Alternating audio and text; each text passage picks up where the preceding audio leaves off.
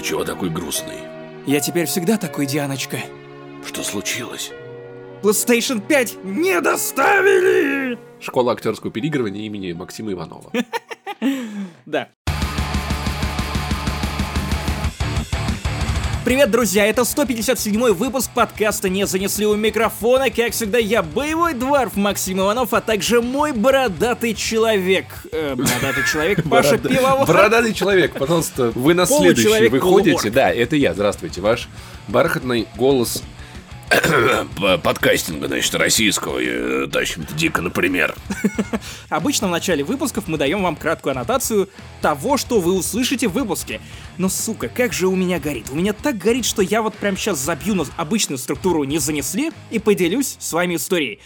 Чувак, мне обосрали кресло. Любимое кресло, на котором я играю в видеоигры и на котором смотрю сериалы и фильмы. Обосрали, в смысле, в интернете обосрали? Ты выложил Нет, фотографию? обосрали, в смысле наложили кала. Кошки или собаки? Э, Те, кто не слушает разогрев, зря, у нас на кухне идет ремонт. И мы позвали работника, но есть такая категория работников... Которые ну, срут Работнички. Работнички. Именно, чувак, именно. Эти работнички могут просверлить тебе хуеву тучу дыр, которых не должно быть вот В твоем теле? и в, моем- в моем теле в том числе. А потом они такие, чувак, а можно я переоденусь у тебя, у тебя в комнате? Я говорю, ну конечно же, ведь вряд ли меня в 26 лет смутит вид голого тела какого-то 60-летнего мужика. И включаешь музыку. «I'll never have time to Он снимает me». штаны. Я отворачиваюсь, он садится на мое кресло, потом я поворачиваюсь, он встает, и я вижу пятно, появившееся на этом, сука, кресле. Тут он поворачивается, тыкает в него пальцем, начинает возюкать этим, блядь, пальцем по этому пятну и такой, ой-ой-ой, а что это такое? А что это такое? Я, блядь, по запаху, стоя в трех метрах от этого блядского кресла, понимаю, что это, сука, такое, не строй тут драму. Это говно? Кажется, он перенапрягся, когда садился, снимая штаны на это кресло. И такой типа, а, ну да, да, да, да, да. И ушел, сука. И остался с обосранным, мать его, креслом. В доме, где живет собака, 84 кошки, какая-то еще черепашка, лемур, 6 змей, типа кресло в итоге обосрано человеком. Человеком. Знаешь, и все, все кошки такие, типа, а что, так можно было? Так можно? Мы не знали, если бы мы знали. В общем, будьте осторожны, когда приглашаете работничка в свой дом. И должен сказать, что вот после того, как мое любимое кресло обосрали, я резко сократил количество часов, которые я провожу за видеоиграми. У меня есть идея. Ты можешь просто насрать на это пятно, и в таком случае это как бы будет уже не его говно, а твое, оно как-то роднее. своё. Да, может быть, может быть, Я постирал обивку, потому что она снимается, слава богу, но я все еще не готов подойти к этому креслу, потому что раны слишком свежи. Поэтому заклинаю вас, если у вас есть свободная минутка, просто пойдите в храм и поставьте свечку за мое дрочильное кресло. Не в том смысле, что я дрочу на нем, на это говно. Нет, теперь ты Нет, дрочишь на нем. Есть, есть изба дрочильня, есть кресло дрочильня, вот это кресло вот из той категории, в котором ты просто чилишь. А теперь давай к выпуску, чувак. Я попрошу тебя озвучить, что мы будем обсуждать в этом выпуске, потому что я в полном раздрае, я, я, я, я в смешанных чувствах, чувак. Этот выпуск будет грустным. Я теперь всегда такой Дианочка. Напоминаю, что у нас рубрика Блиц, расширенная, экспериментальная, теперь она больше, чем было раньше, нам все еще нужен ваш фидбэк. Нравится вам или не нравится, или вы хотите больше обсуждений и рекомендаций, а может быть вам еще больше нужно новостей. Короче, Паш, давай, расскажи, что у нас за, за говно... Говно!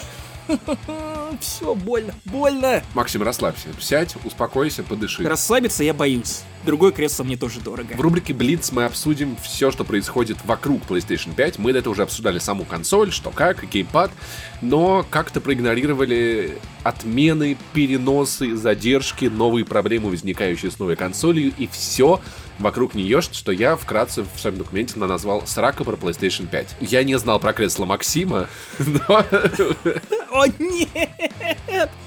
Я только сейчас понял, насколько глубоко ты зришь в корень.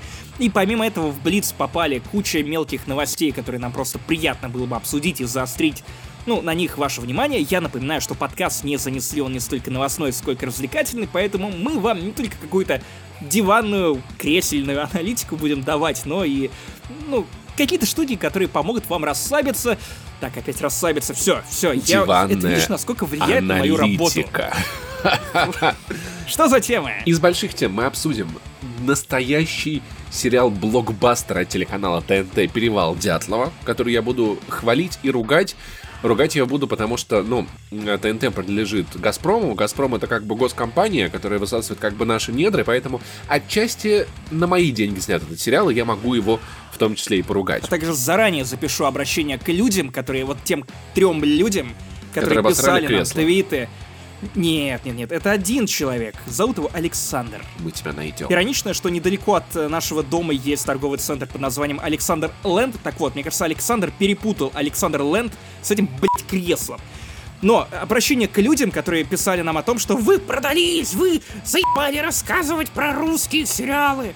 У, какое говно. Чуваки, мы рассказываем про русские сериалы только по одной причине — потому что там наконец-то есть про что рассказывать, а не потому что нам занес кинопоиск или ТНТ, хотя мы были бы и рады, чуваки. Напоминаем, что если у вас есть бабло, то это значит, что у вас есть возможность заказать у нас рекламу. Паш, какой адрес? Не занесли adsobaka.gmail.com. Мы очень ждем ваших писем, каждый день день проверяем и грустим, если там ничего нет. Также и с тем, Максим впервые раньше меня поиграл в какую-то XCOM подобную игру, потому что она вышла уже полгода назад, и я на нее как-то подзабил. А Максим, знаете ли, угорает по Xbox, и он расскажет вам про Gears Tactics, чем хороша, чем да. плоха. Ну, это ты загнул, загнул по поводу того, что она полгода назад вышла на ПК. А, это ну был да. бета-тест, и вот теперь на консолях, наконец-то, нового поколения приложение во всей красе с геймпада, будучи царем, развалившись в кресле, сука, а, можно, можно просто кайфануть от великолепной игры, очередной великолепной игры в серии Gears of War. А еще мой комрад расскажет про Call of Duty Black Ops Cold War. Спасибо, товарищ Че. Слава Ленину и Сталину. Почему-то у меня какие-то эстонцы выходят. Сейчас я только покормлю своего, своего медведя ядерным реактором. Но в целом я э, предвкушаю уже достаточно насыщенную, интересную, полную э, ругательств историю про клюкву в видеоигре. Так кисло, что аж глазки защипало. Две вещи, которые в этом мире я очень люблю. Первая это э, клюквенная водка, а вторая это клюква в видеоиграх, потому что, ну как можно обижаться на нее и не, не кайфовать от этой иронии? Я не знаю, я обожаю такие истории. В конце концов, как человек, который до сих пор смеется с э, стереотипных шуток про афроамериканцев, про мексиканцев, про всех на свете, я считаю, что, я просто не имею права обижаться на клюкву в видеоиграх. И если вдруг вам этого всего не хватит, у вас такое может быть. Вы сидите дома, или вы играете видеоигры, такие, блин, мне бы еще подкастов, где мне взять еще подкастов, подкасты заканчиваются. Чувак, чувиха, на нашем Патреоне, да хуя материалы для тебя, если вы никогда не, был, не были на него подписаны, там уже почти 20 выпусков э, вспоминашек охуенного подкаста, где мы закапываемся в истории видеоигр наших любимых. Там разогрев каждому выпуску не занесли, где мы просто полчаса, 40 минут, 20 без монтажа пиздим о всякой очень душевной хуйне.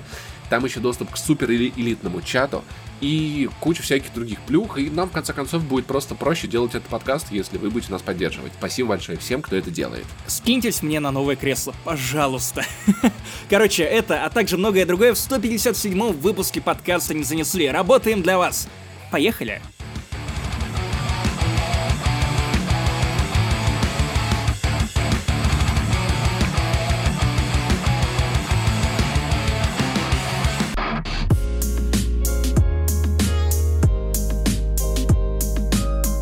И мы начинаем рубрику Блиц. Два предыдущих выпуска подряд мы рассказывали вам про новости, связанные с Mass Effect. В этом выпуске я не нашел новостей, каких-то свежих, которые рассказывают про Шепарда, про то, что с ним будет дальше, но есть максимально близкая, похожая новость, возможно, это прикол, возможно, это промо-компания Andromeda 2, а возможно, это просто логичное, блять, завершение 2020 года, потому что если к нам прилетят инопланетяне, то уже никто, совершенно никто не удивится, это просто вот гранд-финал этого ебаного года. Паша, что произошло в пустыне штата Юта? Короче, совершенно случайно сотрудники департамента общественной безопасности во время процесса пересчитывания с неба снежных баранов, что звучит уже очень мило. Как будто бы они хотят уснуть. Да. Обнаружили посреди пустыни, среди песков, непонятно откуда взявшееся обосранное кресло. Нет, вот просто... я хотел пошутить про то, что это новый Xbox. Потому что по виду этот гигантский трехметровый монолит металлический, он реально похож Серебряный. на длинный-длинный. Xbox. Да. Но на самом деле он выглядит как такой же монолит в похожей очень пустыне из фильма «Космическая Одиссея» Стэнли Кубрика. Да, но в фильме «Космическая Одиссея», прошу обратить внимание, монолит был черный, более объемный. И по сколу похож на PlayStation 4 Pro, кстати, вот по верхнему Да, сколу. и вот интересно, что факт про этот монолит, который я понял уже после того, как пос- посмотрел фильм «Космическая Одиссея», там в начале фильма три минуты черный экран, и я не понимал, почему. А потом я узнал, что, оказывается, это был крупный план монолита все это время. И это сейчас не шутка. Оказывается, что просто у тебя HDR не работал. Нет, я был в кинотеатре, там все работало охуенно. Короче, правительство не разглашает местонахождение монолита, но если вспомнить, как пользователи Фочана вычислили по звездному небу местоположение флага Шая Лабафа, запрятанного непонятно где в США, я думаю, что и монолит найдут достаточно скоро, и, возможно, пользователи интернета разберутся с тем, что это такое. Похоже, правда, на какую-то инопланетную ебанину. Я заклинаю не искать, потому что мы все видели, чем заканчивается подобная хуерга в Dead Space, в Mass Effect, по- поэтому давайте, давайте вот уже после праздников, после Нового года, вот начинается тот самый период, когда это уже можно говорить, давайте, ну, апокалипсис с пришельцами, он ебнет вот где-нибудь в январе, вот годовщине Третьей мировой, прошлогодней. Эй, у меня день рождения, подожди, не надо, не надо. На самом деле, знаешь, это забавно, за- забавно, я сейчас слушаю себя, типа, ну это не похоже на, ну, вряд ли это инопланетная штука, наверное.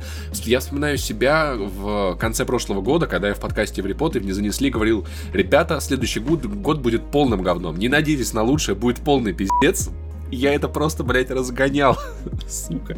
Так что, знаешь, на самом деле, может Если быть... вы искали человека, которого нужно винить во всех бедах, Да, и не я. того китайца, который съел летучую мышь или панголина или кого еще, Паша, пожалуйста. Все из-за меня. Я уже представляю, как я, сидя в окопах, значит, отстреливаясь от инопланетных лазеров, вспоминаю, как я в подкасте такой, ха, да это, небось, пришельцы поставили, лол, ха-ха-ха-ха-ха. Будьте осторожны, запасайтесь тушенкой и помните, что Земля для землян. Кстати, я думаю, что если кто-то и может стоять за этим монолитом, или, может быть, мог бы воз- возглавить сопротивление против пришельцев, это второй богатейший человек в мире Илон Маск. И я с большим удивлением из этой новости узнал, что на самом деле Билл Гейтс уже давным-давно не самый богатый человек в мире. Вот так вот я Ты не отстал от слышал жизни. про Джеффа Безоса? Я слушал про Джеффа Безоса, но я, во-первых, Безоса, это мне уже не очень нравится. Во-вторых, я Твои не знал, шутки что он... безосновательные. Я не знал, что он э, обошел Билла Гейтса, но, видимо, Гейтс много денег потерял, вложившись в перерабатываемые унитазы для африканцев и потратил их на чипирование россиян. Именно. Ведь русские, они слишком сильные умом, поэтому нужно вложить очень много денег в разработку специальных технологий, которые, ну, сломили бы, ну, вашу ментальную целостность. На самом деле, судя по тому, как люди рассаживаются в метро, мне кажется, надо просто раскидывать по улицам города чипы, на которых написано «Не вставляйте этот чип себе в голову, и 90% населения будет чипировано уже на следующей неделе». Короче, Илон Маск теперь второй по богатству, потому что он талантливый, красивый, успешный, как тебе такое, э, Билл Гейтс.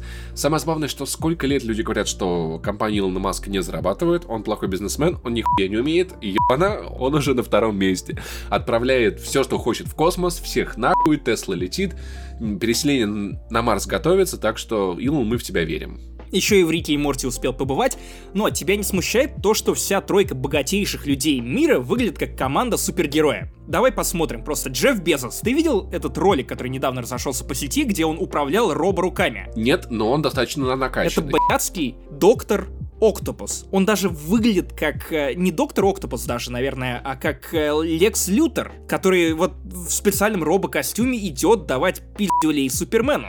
Илон Маск это железный человек. Илон Маск это железный человек, но мне кажется, что его подменили на Скрула, потому что посмотри, он занимается SpaceX, отправляет корабли в космос, и тут внезапно, якобы с ничего, в пустыне, в стране, где живет Илон Маск, обнаруживают обелиск, который подозрительно напоминает инопланетный. Связано это или нет, ой, я даже не знаю. Кстати, больше такого дерьма в подкасте Финляндии не существует доступном на нашем патреоне. Надеемся, он скоро вернется. Я готовлю выпуск про гиперборею. И третий человек, который завершает эту тройку, это Билл Гейтс. Он благотворитель, святейший человек, и это выглядит так, как будто бы он пытается увести твое внимание от того факта, что на самом деле все это время, да он чипирует россиян, он точно чипирует россиян.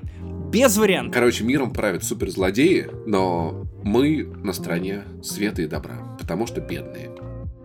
А знаете, кто не бедные? Игроки-здоровики на ПК. Пару выпусков назад мы с Виктором Зуевым как раз обсуждали, что клавиатура — это не игровое устройство, это чтобы печатать в Word и в Excel. Мышка, чтобы переключать вкладки в Excel, и тут Valve поделилась отчетом, что за последние два года ежедневное число пользователей с геймпадами увеличилось в Steam более чем вдвое а DualSense получила полную поддержку светодиодов, трекпада, вибраций, гироскопа в играх с API ввода в Steam. Я думаю, что это просто очень-очень-очень приятно. Я даже, знаешь, как-то ощутимо помню момент года с 11 когда геймпад стал применяться почти во всех ПК-играх. Если до этого были разработчики, которые его игнорировали, находились еще старые игры, которые управлялись только с клавиатуры, вот с этого момента как э, под конец подходило поколение Xbox 360 и PlayStation 3, и геймпады стали повсеместны. Геймпады появлялись во всех играх, кроме самых, наверное, за заскоруслых стратегий. Даже в Divinity Original Sin 2 можно играть намного удобнее с геймпада на ПК, и это еще раз напоминает вам, что вам надо купить себе геймпад и играть так, если уж вы выбрали ПК. Ну а я просто поблагодарю теневое правительство, тех людей, спящих агентов, которые все это время работали на консоли пропаганду, потому что, очевидно, эта пропаганда дала свои плоды, наши ряды растут. Как говорится, сначала играешь в игры без э, клавиатуры и мыши, а потом покупаешь консоль, и мы все знаем, чем это заканчивается. Ожиданием, ожиданием это заканчивается. Бесконечным. И еще новости про ваши уже мобильные устройства. Если на ПК вы в обязательном порядке ставите себе Steam, чтобы играть в видеоигры с геймпада, то на ваших мобильных телефонах уже в 2021 году, по идее, должны будут появиться российские программы, обязательные для установки в нашей стране. Мне кажется, что вот первая страна, которая вот на законодательном уровне пытается узаконить предустановку чего бы, блядь, то ни было. Если вы помните, этот законопроект, который приняли в прошлом или, по-моему, в этом году, да, еще в 2019, но в силу он все еще, блядь, не вступил, слава богу. И компании говорили, вот как классно, наши программы будут представлены на устройствах россиян в обязательном порядке. Это так хорошо, это так надо делать. Как это будет реализовано, мы до сих пор нихуя не понимаем. Но теперь в интернете появился список категорий, из которых э, будут устанавливаться российские программы. Итак. Давай я зачитаю это по ДТФ. Давай. Браузеры, поисковики, карты, хранение данных, обмен сообщениями, голосовой помощник, новостные агрегаторы, доступ к онлайн-трансляциям, доступ к соцсетям. Русским. Аудиовизуальные сервисы для использования... Это что, блядь, такое? Сервисы для использования платежной системы МИР. Нахуя? Офисное ПО, антивирусы. Все, кроме видеоигр. То есть можем, можем выдохнуть, что вот только видеоигры остались той богоизбранной э, экосистемой, в которую не захотело вторгаться российское правительство. Возможно, это после той новости, когда в начале десятых, помнишь, Медведев да. постановил создать российский православный аналог э, World of Warcraft, который мы ждем до сих пор. Я надеюсь, антивирусным приложением будет э, COVID-трекер, потому что это самое главное, вот что, мне кажется, надо было бы предустанавливать в этой стране обязательно. Все смартфоны, компьютеры и умные телевизоры должны будут быть освещенными священником. Обязательно. Причем прям прям на, на, на оголенную проводочку или прям на батарею, чтобы они сразу вздувались. Да. И как только, как только а, батареи вздувались, священник говорил, о, это бес выходит. Так вот, давай представим, как это будет выглядеть. Значит, у нас есть э, голосовой помощник Алиса. Ладно, не самый плохой еще вариант, Маруся, хотя кстати, есть еще есть. варианты Маруся, а также э, три беса от Сбербанка, каждый из которых со своим характером. Скоро, скоро будет в каждом устройстве от Сбера. Но я думаю, что, скорее всего, это должна быть Маруся, потому что она марусская. О, Поисковик, конечно же, спутник. Э, и погром, наверное, наверное, так. Э, браузер какой? Яндекс браузер. Э, онлайн-трансляции, Яндекс Мост. Яндекс Телемост, во-первых. Во-вторых, это не онлайн-трансляция, это аналог скайпа. И вот что за доступ к онлайн-трансляциям, я, блядь, не очень понимаю. Что это вот за категория вообще? Откуда, блядь, это что, билетики будут печататься на онлайн-трансляции? Я... Каким, блядь, языком это было написано? Доступ к соцсетям. Причем просто к вашим. Вот что такое аудиовизуальные сервисы, я не очень могу понять. Это подкасты, Кстати, а вот, подкасты вот, это аудиальные, теперь... они не визуальные. Аудиовизуальные. У нас есть картинки, обложка выпуска. Получается, что если правительство будет выпускать телефоны с предустановленным подкастом не занесли, то, конечно, я за этот закон. Потому что нас будет больше человек слушать, и мы будем больше зарабатывать. Потому что мы патриоты. Именно. Я люблю Россию, Россия любит меня, мы, помо- мы поможем друг другу кончить. Простите, простите, без негатива, зря быканул, зря быканул. Все, отличный закон, все супер. Переходим к следующей новости. Для использования платежной системы МИР, но что вот, вот какое в России делают офисное ПО, я не знаю. Может быть, мы сделаем наш, наш аналог пассианс косынки. 1С бухгалтерия. А, ну да. Но пассианс косынка, где все женщины были бы в косынках, мне нравится больше. Ну и прежде чем мы перейдем к э, нашему большому блоку из Блиц новостей про PlayStation 5, который я называю Блиц Плюс, потому что теперь все называют Плюс. Ну, Яндекс Плюс, Apple Плюс, вообще все Плюс.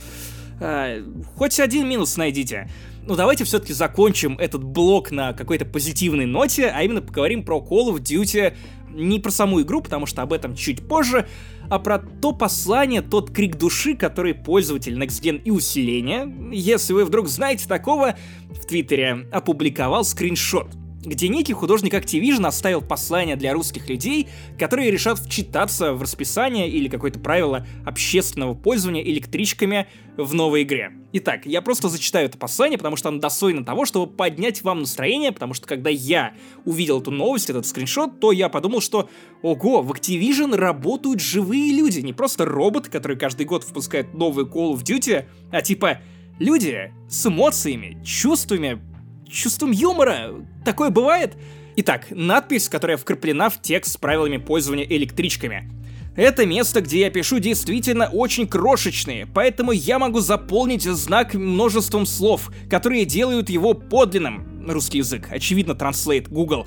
Когда на самом деле это все бред. Вы не узнаете, что я написал потому что текст настолько мал, что он неразборчив и, вероятно, к лучшему, потому что я не могу говорить или писать по-русски, и это, вероятно, будет неправильно. В любом случае, я ценю вас, человека, которого я никогда не встречал, который нашел время, чтобы внимательно изучить этот знак. Хотя мы никогда не встретимся, мне доставляет радость знать, что вы смотрите на мою работу. И вот честно, это вот прям самая человечная херня, связанная с Call of Duty. Не, мне кажется, там только не хватает, знаешь, вот подписи только не копипасть, а перепиши, блядь, как-нибудь от себя, знаешь, вот этого не хватает. Не хватает только коммента, который традиционен для Твича, комменты летят так быстро, что никто не узнает, что я гей. Вот, вот это. Шрифт такой маленький, что, ну, порадовали русских людей, друзья. Наконец-то Activision работает на Россию, а не Россия на Activision. Поэтому давайте похлопаем этому художнику.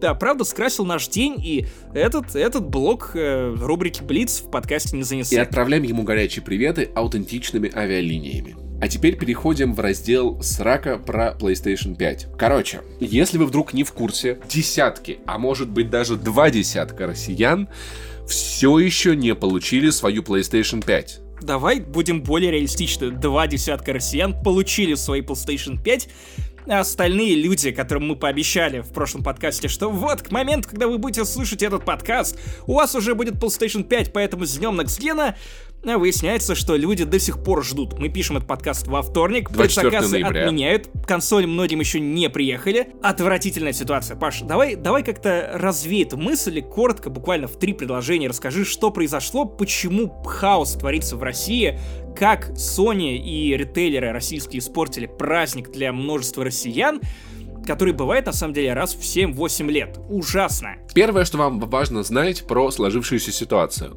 Во всем мире если вдруг не в курсе, царит пандемия коронавируса. Теперь вы в курсе, теперь вы не, не можете сказать, что вы о ней не знали. Из-за этого в этом году наебывается очень много процессов. Поставки электроники, э, презентации айфонов и айпадов разносятся на разные. Одни айфоны выходят раньше, другие позже.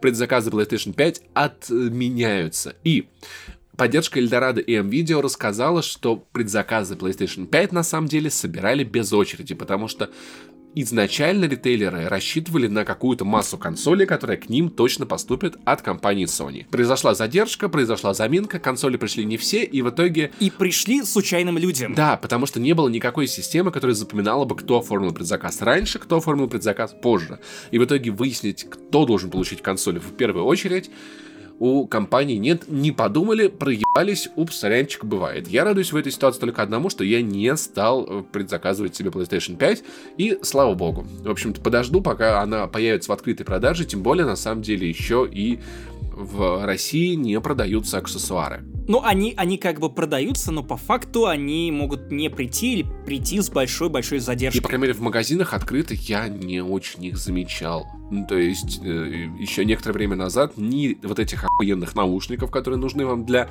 того, чтобы у вас был супер объемный ray tracing звук, ни геймпадов, потому что мой идеальный комплект выглядит так. Это PlayStation 5. Я полагаю, что, наверное, уже раз я экономлю на жилье, переехав в Воронеж, это не digital версия, а все-таки обычная. И обязательно наушники к ней. Но... Я напомню, что говно. для звука вам не нужны наушники. Да, но беспроводные наушники от PlayStation это очень удобно. Я оценил это на предыдущем поколении, я не собираюсь отказываться от этого кайфарика. Прежде чем мы перейдем к дальнейшему обсуждению этой ситуации, я предлагаю вам послушать одну из самых печальных историй, связанных э, с предзаказом PlayStation 5 от нашего слушателя Боди. Он руководит SMM в Киви Раша и просто послушайте, что происходит. Это вот история, которая способна растрогать любого. Вот Эрнест Хемингуэй просто отдает кубок самого грустного автора на свете, Боди, и он сейчас вам расскажет, что происходило. Привет, э, это Богдан Ломакин-Мороз, э, главный мамкин инсайдер по ситуации с NVIDIA и предзаказами на Sony PlayStation 5. Все началось, естественно, с э, предзаказа PlayStation 5, когда это было 17 сентября. Я, наверное, заказал его одним из первых, потому что я понял, что они открыли предзаказы раньше в мобильном приложении и сделали это по прямой ссылке. То есть за полчаса там, до того, как они официально появились на сайте, можно было по прямой ссылке зайти в мобильном приложении на страницу PlayStation и спокойно его предзаказать. Потом были, естественно, долгие недели ожидания как дата релиза PlayStation 5. А, начали появляться первые слухи о том, что партии будет меньше, чем планировалось. И, наверное, только 16 ноября появилась первая паника, потому что у меня во многих чатиках начали э, писать друзья о том, что что-то странное происходит, разные информации дают разные операторы по поводу предзаказа, статусы не обновляются. Я тогда написал в Твиттере э, и тегнул видео первый раз и попросил какую-то информацию дать, потому что все паникуют. На что мне видео тогда ответили, цитирую, Здравствуйте, а из-за чего паника-то? Все консоли по предзаказам будут в магазинах на релизе. Наверное, не стоит догадываться, что этот твит состарился буквально за три дня. 19 э, ноября случился коллапс, он даже случился 18 когда э, вечером, когда появились первые переносы.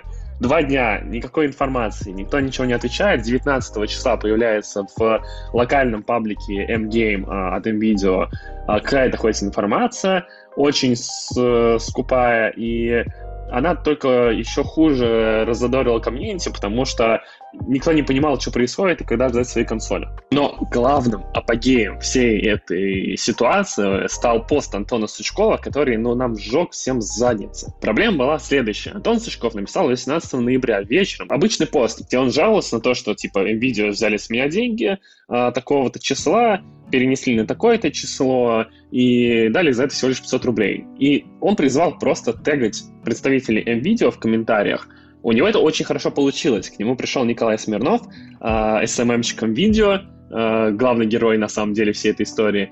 И он смог добиться того, что ему прислали консоль на день раньше, чем она должна была приехать, то есть ему там на 21-го уехала, а приехала ему 20-го, и дал ему за это еще какой-то промокод на неизвестную сумму а, с возможностью погасить до 100% покупки этим промокодом. Момент. Поддержка все время обещала и вообще уверяла всех, что никак невозможно скорректировать а, заказ. Это на самом деле большая, большой вопрос к видео. То есть нельзя изменить, отменить курьерскую доставку, в, э, окно, когда к тебе приедет, например, курьер, и так далее. Но тут получилось заказ изменить, и это был первый вопрос. Второй вопрос, что это за промокод такой? Ситуация такая, как у Антона, была у тысяч людей.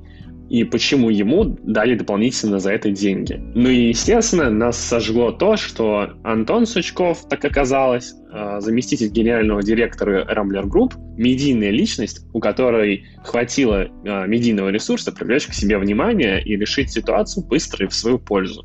Но, естественно, комьюнити это вообще не устроило. В итоге я подумал, чем я хуже, и тоже пошел, написал гневный пост на Фейсбуке, где уже напрямую задавал вопросы Николаю Смирнову, а, обвинял видео и цитировал, собственно, пост Антона. Ко мне пришел Николай Смирнов, с которым потом два дня э, общались и выясняли разные вопросы касательно моего предзаказа, касательно предзаказов других людей.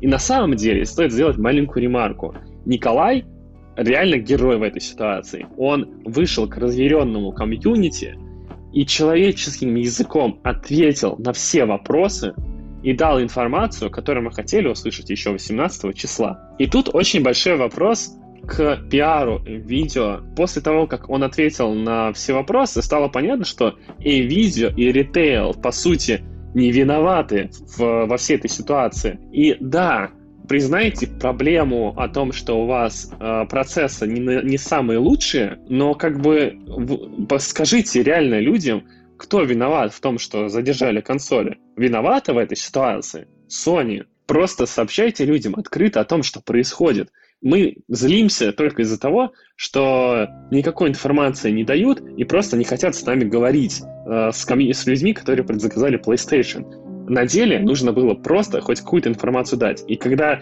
мы уже созвонились с Николаем, э, и когда он, э, собственно, на основании его разговора я сделал тред, я видел, как в комментариях многие люди писали мне спасибо за то, что им стало понятнее и спокойнее. Это, наверное, самая важная вещь во всей этой истории. Со звонком, на самом деле, тоже э, смешная ситуация произошла так как мне обещали привезти консоль в воскресенье, в итоге курьер позвонил, сказал, что ее нету, тупо ему, точнее, ее не выдали, как еще две консоли. Я понял, что меня, походу, опять кидают, и вечером сам написал в личные сообщения Николаю письмо о том, что, может, созвонимся, вопросов миллиард, мы с тобой будем их обсуждать в комментариях еще очень долго, а так бы голосом быстро проговорили, я бы все спросил и все. На что он ответил мне, что типа, да, go, можем хоть сейчас. И я такой, ну, go. И мы созвонились. И только я запостил тред в Твиттере со всеми э, вопросами-ответами от Николая, э, как через час мне приходит э, смс-сообщение о том, что ваш заказ отменен, приходит чек э, на возврат денежных средств. Я звоню в поддержку, где мне оператор говорит о том, что ваш заказ отменен, потому что нам не хватило на вас консоли. И я такой промолчал, наверное, секунд 30 и повесил трубку, э, написал еще раз Николаю, и он мне тогда сказал, что типа я буду все решать. В итоге мне принесли все извинения, э, сказали, что моя ситуация на особом контроле, создали мне новый заказ в приложении, э, назначили доставку на среду на утро. И так как мне деньги уже вернулись на тот момент, я договорился о том, что расплачусь э, с курьером картой. в среду меня в 6 утра разбудил звонок курьера о том, что я еду к вам с вашей консолью в руках. я такой, серьезно? Такой, да. И все, ровно в 7 утра мне привезли консоль, и я ее обнял, сделал самое счастливое, искреннее фото в Твиттере, и до сих пор очень счастлив, потому что, блин, ну DualSense это 10 из 10, конечно, ребята, это стоит ждать.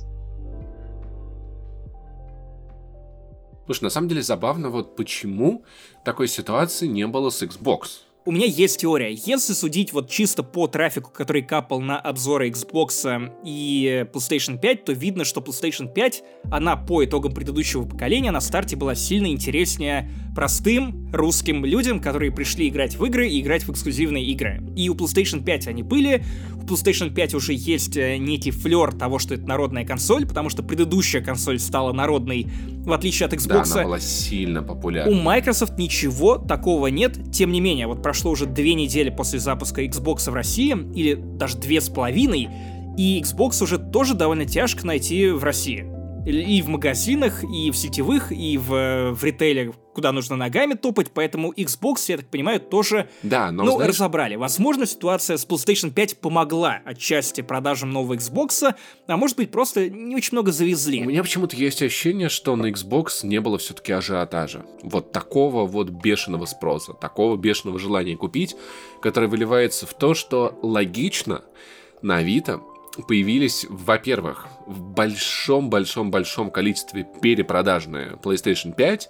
И, наверное, где-то я в комментах DTF видел, как чувак по приколу выставил полученную свежую PlayStation за 80, что ли, тысяч, ее тут же у него купили. И он такой, ну что, я не особо сонебой, я потом себе еще плоечку куплю. Поэтому, если у вас уже есть консоль, может быть, имеет смысл продать ее сейчас за сатен, а потом себе подкупить уже, когда ажиотажа не будет, и поиграть нормально бешеный спрос, бешеный спрос, бешеные перепродажи по 70 тысяч, по 100 тысяч.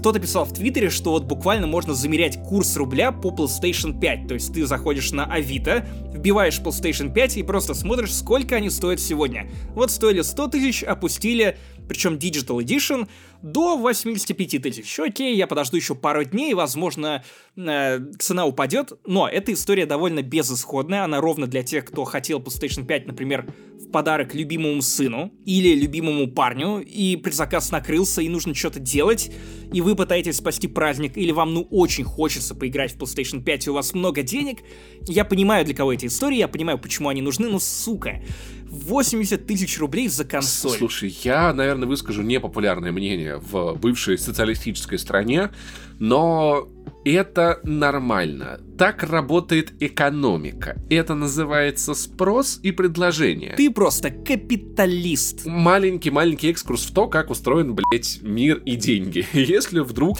где-то вот есть в стране товар, которого очень мало, и он всем пиздец как нужен, этот товар стоит дороже. Делается это для чего?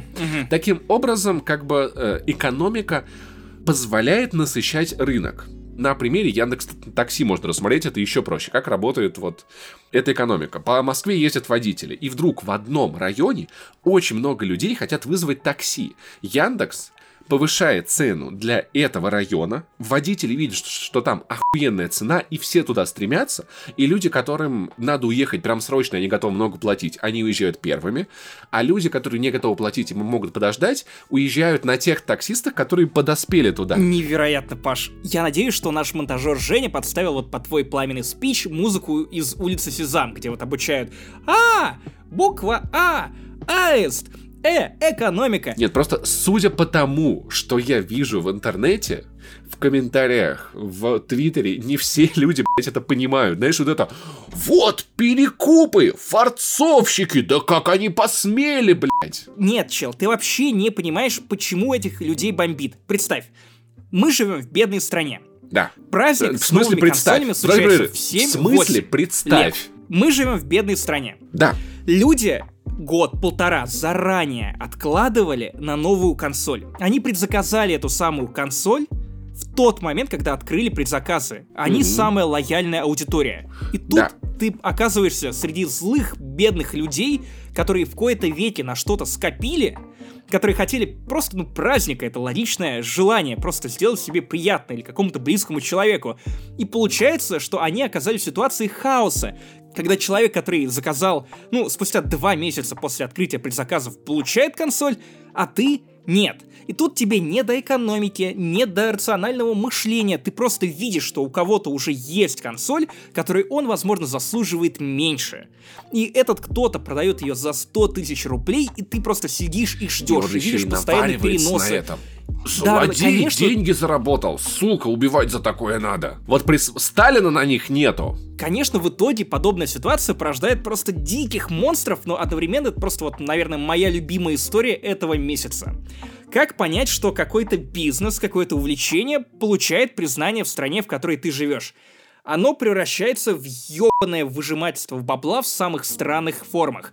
Мой любимый сервис в Москве — это вот сервис, где тебе приезжают с цветами, ты с ними фоткаешься, выкладываешь эту фоточку в, в Инстаграм, в Твиттер пишешь, о, я такая желанная, или я такой желанный, или что-нибудь в этом духе, и все думают о том, что ты повышаешь на себя спрос. Если тебе шлют цветы, значит ты, возможно, человек, который достоин PlayStation 5, новенькой. Вот, вот кому-то на тебя не безразлично. Так это и работает. Это вот как те самые монетки, которые кидают в шляпу уличным музыкантам. Эти самые музыканты заранее кидают эти монетки себе в шляпу для того, чтобы другие видели, что монетки уже есть. И кидали еще монеток в эту самую шляпу. К чему я вообще завел телегу про музыкантов? Так вот, люди начали фоткаться с PlayStation 5, то есть буквально выставляют объявление на Авито, приезжают на дом с этой плойкой, ты, значит, фоткаешь ее рядом с телеком, который, скорее всего, меньше, чем консоль в высоту, и выкладываешь это с понтом в духе «А, у меня новая PlayStation 5, э, мальчики, девочки, приходите играть в фифу» или еще что-нибудь пафосное, востребованное. Нет, скорее всего, не приходите, я играю в фифу, не, не трогайте меня, типа, видали? Даже не я... звоните, алло, ты сам позвонил? Не-не-нет, я занят, я играю в Next Gen, такой ray tracing, ух. И это охуительно. 5000 рублей за выезд. Стрелки дешевле в Москве стоят. Женщину дешевле снять. На самом деле, забавное, что предложение платных фотосессий с Xbox Series X на, на Авито никто найти не смог. Что в целом еще раз говорит о ситуации вокруг Xbox в России. Во-вторых, если вы бомбите с этих новостей и не понимаете, кто этим занимается зачем, то, ребята, просто ваша PlayStation 5 лежит дома без дела. Вы просто играете на ней. Вы могли бы зарабатывать десятки и сотни тысяч рублей прямо сейчас. Максим Иванов, каждый твой час дома — это не заработанные 5000 рублей. Ты звучишь как, э, как Тони Робинс, который, знаешь, бизнес-мотиватор. Подожди, подожди, подожди, подожди. Ты мне сегодня писал, типа, ой, надо кошку забрать и собакой погулять, давай запишем подкаст по по... Так, Ты так, просто ездил по клиентам. Паша, войди в мое положение. У меня кресло обосрано, мне нужно новое. Новое кресло, да, я понял. Новая белая плойка не может стоять рядом с обосранным креслом. Почему бы не обосрать плойку, да? В общем-то, этим...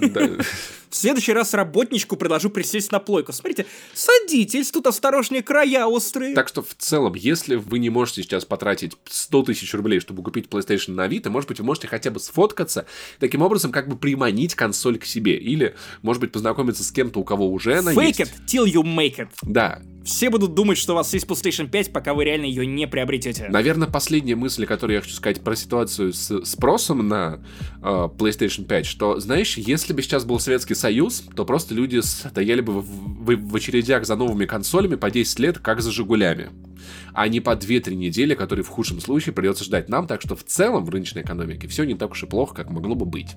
В конце концов, можно на крайняк сфоткаться, как с «Жигулями», в общем-то, наши э, деды, прадеды, отцы, бабушки также фоткались еще до того, как их покупали На что они фоткались? вот на самом деле находится на грани чего-то нормального и ненормального. Это перекупы. Перекупы, которые устраивают массовые облавы, которые гличат сайты, которые пишут ботов, чтобы получить огромное количество консолей и продавать их по огромному количеству цен. И, например, в Англии, как сообщает Business Insider, что группа перекупщиков заполучила 3,5 тысячи консолей PlayStation 5. И это, на самом деле, большая э, проблема дорогих товаров, потому что люди объединяются в целые организации.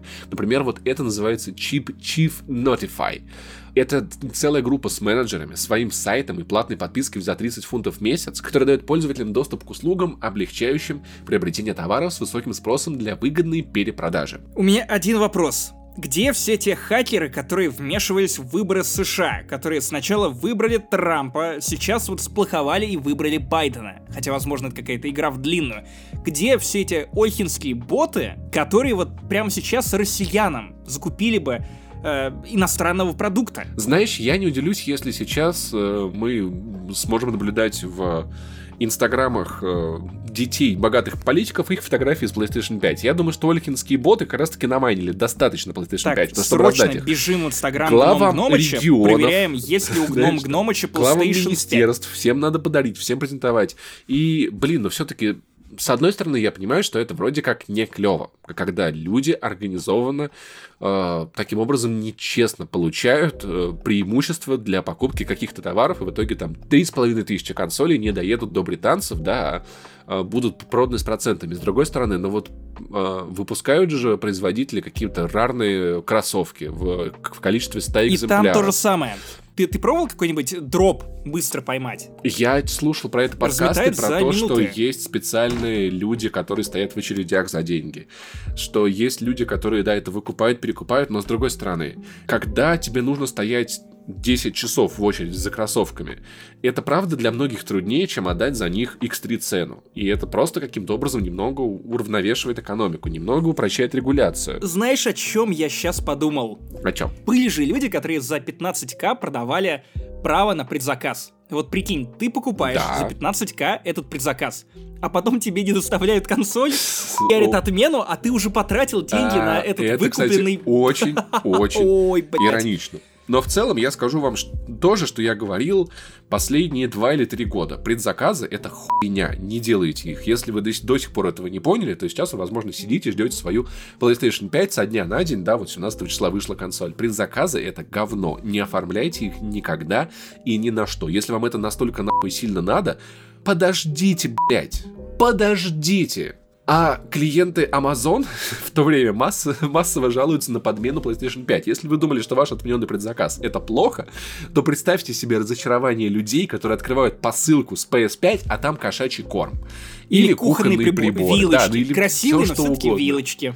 Который, который ты просто выкалываешь себе нахуй ебало от злости, ненависти, или там жираешь в адской ненависти этот кошачий корм. А потом всем объясняется, что выбрал не в жопу раз. Если вам казалось, что э, там Эльдорадо и М-Видео там сильно облажались, не приоритизируя предзаказы, то как вот такая хуйня получается, я вообще не понимаю. Но единственное объяснение, что Amazon все-таки это маркетплейс, и, возможно, это просто какие-то недобросовестные продавцы, которые продают товар, под видом, да, или там... Как это, помнишь, э, люди велись несколько лет назад на разводке, когда на сайтах коробки от айфонов продавали по цене айфона. И ты покупал, а тебе, и тебе приходила коробка от айфона за 500 баксов. Я помню еще те времена, когда люди велись на пранки, мол, если засунуть телефон в микроволновку, то он зарядится за 10 минут. Попробуйте прямо сейчас. Беспроводная зарядка. Но меня, меня позабавила в этой ситуации похожая история от русскоязычной, по-моему, пользовательницы или пользователя Твиттера из э, Британии, а может быть какой-то другой европейской или околоевропейской страны, где как раз вот она заказывала свои то ли швабры, то ли половнички, и Ей ей, пришла PlayStation PlayStation 5. Ей пришла PlayStation Вот 5. это облом! Непонятно, насколько это cool story. Но если это действительно так, то это просто великолепно, когда ты сделал все. Возможно, вам нужно бросить все прямо сейчас, начать заказывать, Заказывать в виде половники. там, кошачью еду, еще какую-нибудь херню. Это и же вот тогда вам- лутбоксы. Лут, это лутбоксы, блядь. Это бокс. Помнишь, как мы вот с тобой придумали термин, когда ты получаешь какую-то хуйню, Да. когда обсуждали Battlefront 2 во времена, когда там еще были лутбоксы? Да. боксы возвращаются, пожалуйста. PlayStation 5 выходит в России. Э, русская рулетка. Знаешь, самая забавная история, это как один пользователь Твиттера из Великобритании рассказал, что на фоне высокого спроса на PlayStation 5, сейчас прям вот, вот Spider-Man вайб максимальный, рядом с их районом ограбили сразу два фургона с новыми консолями, что в итоге при- привело к отмене всех доставок до конца дня. Я тебе так скажу, когда я приехал в офис Sony за PlayStation 5, передо мной были только два человека, Антон Логвинов и Вилсаком. Я приехал и третьим в стране забрал пятую плойку. И первое, что мне сказали, пожалуйста, закажи такси и езжай домой на такси. Не спускайся в метро. Ни с кем не разговаривай. Не садись на колени к людям, которые будут зазывать тебя из машины, проезжая мимо, потому что эта коробка настолько, блядь, гигантская, просто вот гигантская коробень, по которой сразу понятно, что это PlayStation 5. Слушай, бы- было бы так если бы ты приехал домой и открыла там кошачий корм. О, причем э, пиарщики Sony подсуетились. Это потому что я котик? Еще лучше, ты приезжаешь, открываешь коробку, а там обосранное кресло. Сука, ты, ты весь выпуск будешь мне давить на самое больное, да? Паша, вот если когда-нибудь я открою залубокс, там будешь ты, который на- напомнит мне про обосранное кресло. Если вы думаете, что люди, которые уже получили свою консоль, это абсолютно счастливые люди, в жизни которых больше никогда не будет ни одного облачного дня, то это не так, потому что некоторые владельцы PlayStation 5 пожаловались на шум из-за регулярного вращения дисков в приводе. Самое странное, что это происходит даже в те моменты, когда, например, вставлен диск Спайдермена, Спайдермен уже установлен, но они, играя в Astros Playroom, слышат, что э, диск иногда крутится и достаточно громко шумит. Это режим симуляции PlayStation 4. Это смешной момент, который слабо отразили русские игровые журналисты, и я в том числе, потому что у меня не было дисков, и у Вадима Иллюстратова тоже не было дисков, и мы просто не могли физически узнать, что оказывается, если ты устанавливаешь Человека-паука с диска или запускаешь его с диска, то у тебя может крашнуться и консоль, и игра. И у нас есть слушатель Вадим Кухарский, который три раза переустанавливал игру, потому что она вылетала и просила себя переустановить заново Лол. три раза.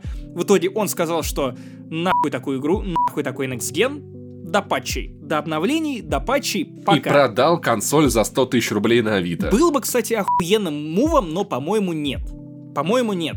И у меня тоже были проблемы. Например, у меня три раза за полчаса вылетел Demon's Souls в Nexus, просто, просто так. Почему бы и нет?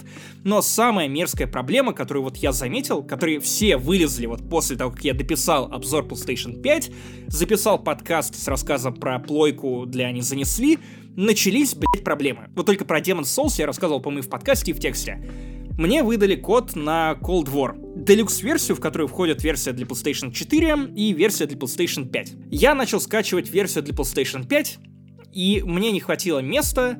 Я пошел в жесткий диск, освободил место, вернулся и увидел, что мне консоль не дает скачать версию для PlayStation 5. Там просто на стартовом экране висит кнопка «Подробно» и значок ошибки. Ты жмешь на эту кнопку «Подробно», и у тебя нет никакой ошибки. Тебе не подсказывают, что произошло, в чем проблема. Ты просто сосешь болт. Я подумал, что это странно, но решил поэкспериментировать. Установил версию для PlayStation 4. Кстати, переключение довольно неудобно сделано. Вам нужно зайти в меню вот по кнопке, бывшей кнопке Options, посмотреть, у вас там версия для PlayStation 4 или версия для PlayStation 5, потому что вы можете еще не в ту версию играть. И установил версию для PS4, и понял, что это никак не исправил мою ситуацию. Версия для PlayStation 5 не анлокнулась. Я удалил почти все игры жесткого диска. Версия для PlayStation 5 все так же недоступна. Я перезагрузил консоль. Ни хера.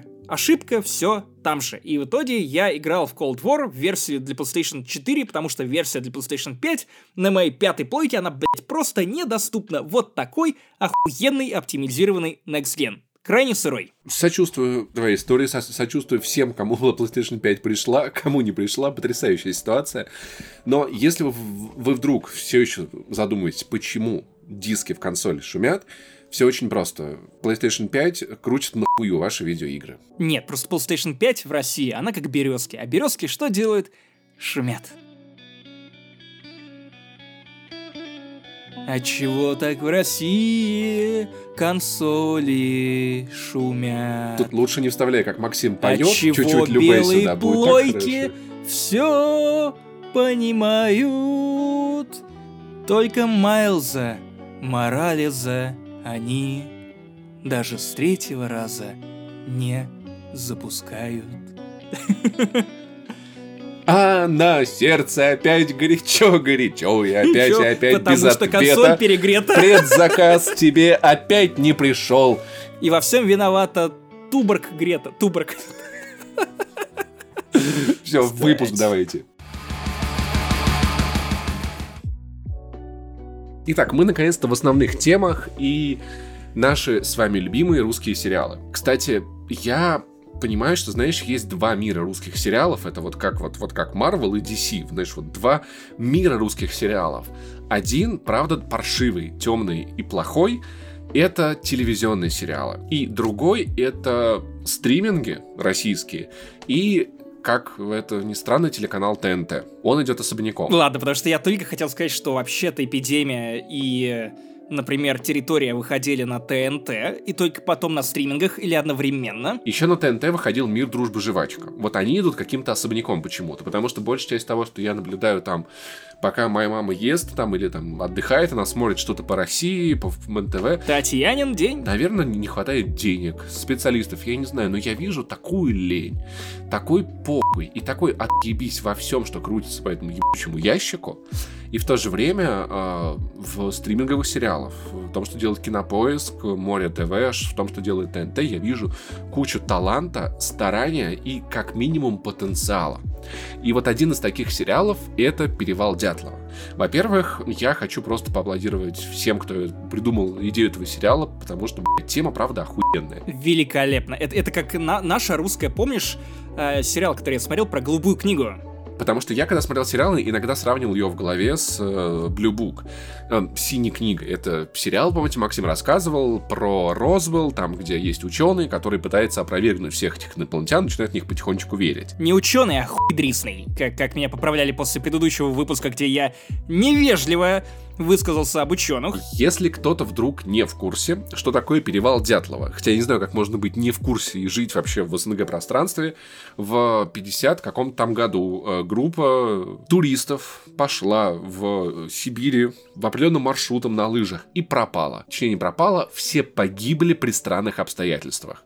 Палатка была разрезана изнутри, тела были найдены на огромном расстоянии от нее. Люди судя по всему, выбежали не одевшись из палатки, не взяв теплых вещей. Кто-то умер от обморожения, кто-то от полученных травм, где-то падали. Это и... сейчас спойлеры к сериалу, да? Нет, нет, нет. Это то, что можно знать в каждом первом сериале про группу Дятлова. Ты правда, ты правда не в курсе всей этой легенды истории? Да, конечно, в курсе. Просто другое дело, что под многими подкастами пишут, что Иванов опять спойлерит теперь ты спойлеришь. Вот теперь ты. Я просто, я, я понимаю, если, это, если бы это был эксклюзив PlayStation 5, но это история, которую знают все. Это одна из самых больших загадок Советского Союза, без шуток.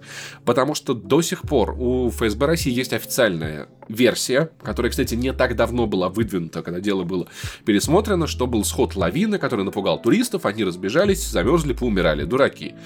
Но помимо этого, в, во всех расследованиях всегда, во всех этих фильмах упоминается, что... Есть вот это «но». Есть «но», И да. музыка из секретных материалов начинает играть. Почему они так покинули палатку? А почему они вообще там поставили палатку? Это очень странно. Э, мог ли за этим стоять матный гномик? Могли ли это быть пришельцы? Или, например, это было испытание военное, их всех убили военные, потому что они увидели что-то, что не надо? Или это был разлив какого-то ядерного топлива, там, ракетного, который мог как-то отравить, какой-то токсин свести с ума, это могли сделать местные ханты или манси, кто угодно, это могли быть сбежавшие зеки, кто... Ну, то есть вариантов дохуя, выбирай свой на свой вкус, и сериал выбирает смесь такую мистическо-научной фантастики, которую я выкупить не могу. Он выходит в ангоинге, и события развиваются до сих пор. Вот буквально, наверное, сегодня я, может быть, шестую серию посмотрю. Проблема у этого сериала главная. Вот, точнее, не проблема, а особенность, которую вам надо понимать. Он очень визуален. Я пытался смотреть этот сериал, пока во что-нибудь играл, чем-нибудь занимался, это так не работает. Вот это правда тот случай, когда вам надо вывести его на большой экран, убрать все гаджеты, телефоны, книжки, котов, собак, всех-всех-всех. Ну как тьма. Да, да, и внимательно смотреть, потому что показывается много всякого, на что стоит обращать внимание. При этом, знаешь, вот на большом экране я не уверен, что этот сериал, наверное, стоит смотреть. Потому что операторская работа там охрененная. Операторы – красавчики. Постановщики – красавчики. Есть достаточно не очень длинные, но красиво снятые сцены одним дублем, где ты задаешься вопросом «как?».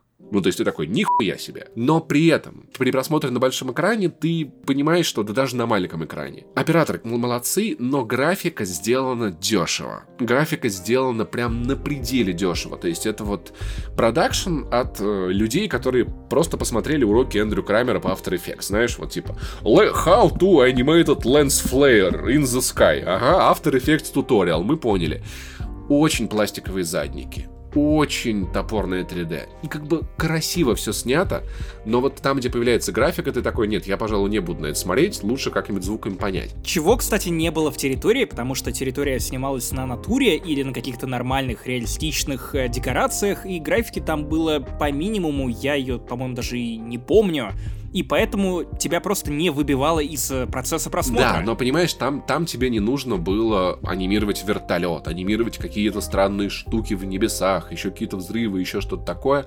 Поэтому я я думаю, что «Перевал Дятлова» сняли не, не ленивые люди, но, видимо, у них не было денег на какой-то супер классный и очень дорогой там продакшн по визуалу. Что довольно странно, учитывая, что это ТНТ, что это одна из самых распиаренных историй в принципе в в истории России и СССР, и при этом неужели ТНТ не смогло дать бабла для того, чтобы все было сделано как надо? Это же их флагманский проект. Деньги не могут сделать красивую графику. Красивую графику могут сделать талантливые люди.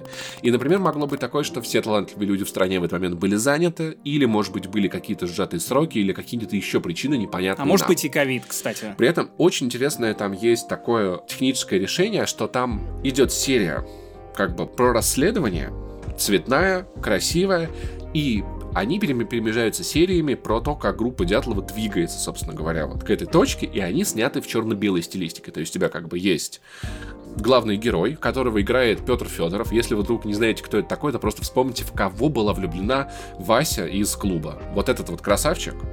Он самый, он самый иконическая роль. Ва Ва Вася из клуба. Не Вася из клуба, Вася была влюблена в него. Я, я про это и говорю. Ты мне объясняешь про Васю из клуба. Да, Вася была очень красивая, кстати. Так вот, этот Петр Федоров, классный актер, мне очень нравится. Он играет главного КГБиста, который вообще там тайком присутствует на всем на этом, всем из, всем из потяжка командует, но у него нет супер-пупер секретного доступа, поэтому он знает как бы не все. И он пытается расследовать это дело. Он там, значит, э, приходит в, к местным всяким, значит, полицейским, следакам, говорит, значит, так, меня тут типа нет, но я всем руковожу, а ты за все отвечаешь. Но я, все, я, я всем руковожу, ты хуй сосешь, понял? Договорились, все окей. Я из КГБ. Корочку показать, на, на корочку, вот, хуй соси. И он такой красавчик, супергерой, а еще он э, ветеран войны. И прям в первой серии идет параллель между тем, как он ведет это дело, и его воспоминаниями о том, как в войну он проник в замок Вольфенштейн. И начал мочить нацистов вместе с Блашковичем. Нет. Понимаешь, не тот, который вот с этим Блашковичем, не тот Вольфенштейн, а Return to Castle Вольфенштейн. Помнишь старый? Где был замок, лаборатория, происходила какая-то непонятная оккультная хуйня, какие-то монстры, мутации, мистика и все такое. Главный герой попал э, в пустой от нацистов замок уже и с своими служивцами его осматривает, и там появляется девушка, которая дает ему какой-то кусок льда, потом исчезает, и они находят тут же труп так, этой... Ты теперь Вольфенштейн пересказываешь. Нет. И это правда, блядь, есть в сериале от ТНТ. И тут же они находят да эту, ну... э- эту девушку, ее труп растерзанный. У нее вы вырезан язык, вырезаны глаза. Но он видел ее. Самое охуенное. Вот это, знаешь, вот те моменты, какие можно проглядеть, если не смотреть в экран. И это не спойлер, это 40, 40 минута сериала, просто чтобы вы, вы, вы блядь, точно заинтересовались. Главный герой в этом замке в 45 году находит фотографии группы Дятлов. Угу. То есть события, которые будут через там 15 лет. Э, тут же у него за спиной встает нацист, который только что лежал с простреленной головой, и ты понимаешь, что за -за закручивается какая-то ебаная чертовщина. Очень красивая есть сцена потом уже другого штурма военного, которая снята частично от первого лица. Реально это, блядь, как, как будто ты в, в, в, в Call of Duty играешь, да, или, или в Wolfenstein, или в Call of Duty. Я понял, что я очень люблю в таком кино сцены первого дня после войны. Знаешь, вот когда вот, вот люди как-то уже, никто не стреляет, объявлено перемирие. Когда хоббиты обнимаются с э, эльфами. Это та же потрясающая... Мы Саурона. Да, потрясающая, пусть и по-своему грустная сцена в кролике Джоджо, и тоже это какой-то праздник, мне очень нравится.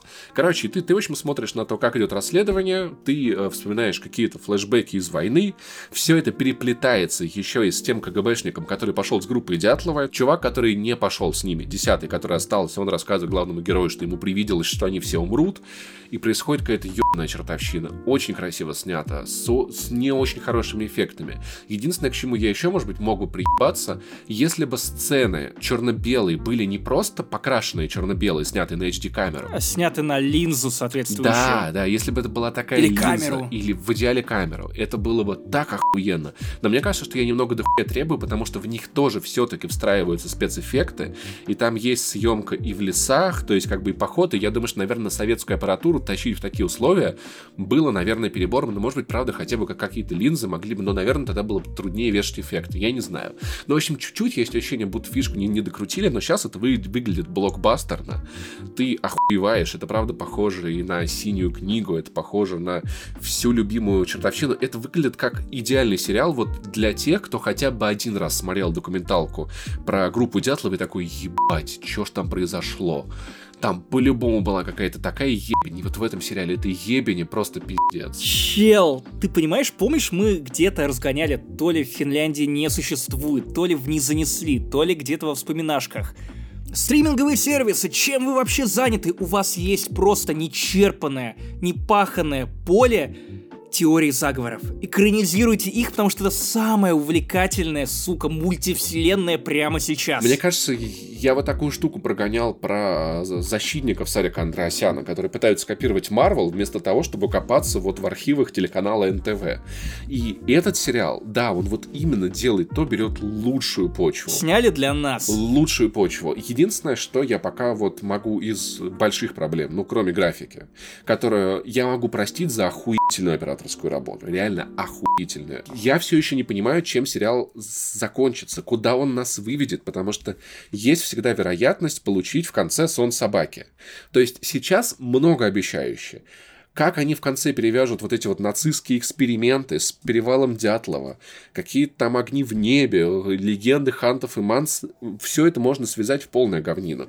И у меня есть одна причина думать, что может получиться так хуево из-за одного сюжетного хода. В конце первой серии создатели э, прокидывают такой клиффхенгер, я вам, ребят, рассказываю это не для того, чтобы спортить момент, а для того, так, чтобы давай. вы... Я начинал так же, чувак. Я начинал так же, говорил, что это поможет вам лучше прочувствовать момент, это вам поможет осмыслить, это вас заинтересует, а потом Тони Старк умер и все, чувак.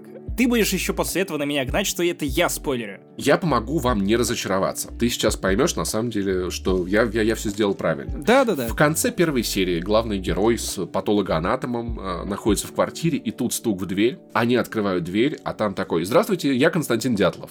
Можно войти? И ты такой, чё нахуй? Где Дятлов стучит? Да, во-первых, да.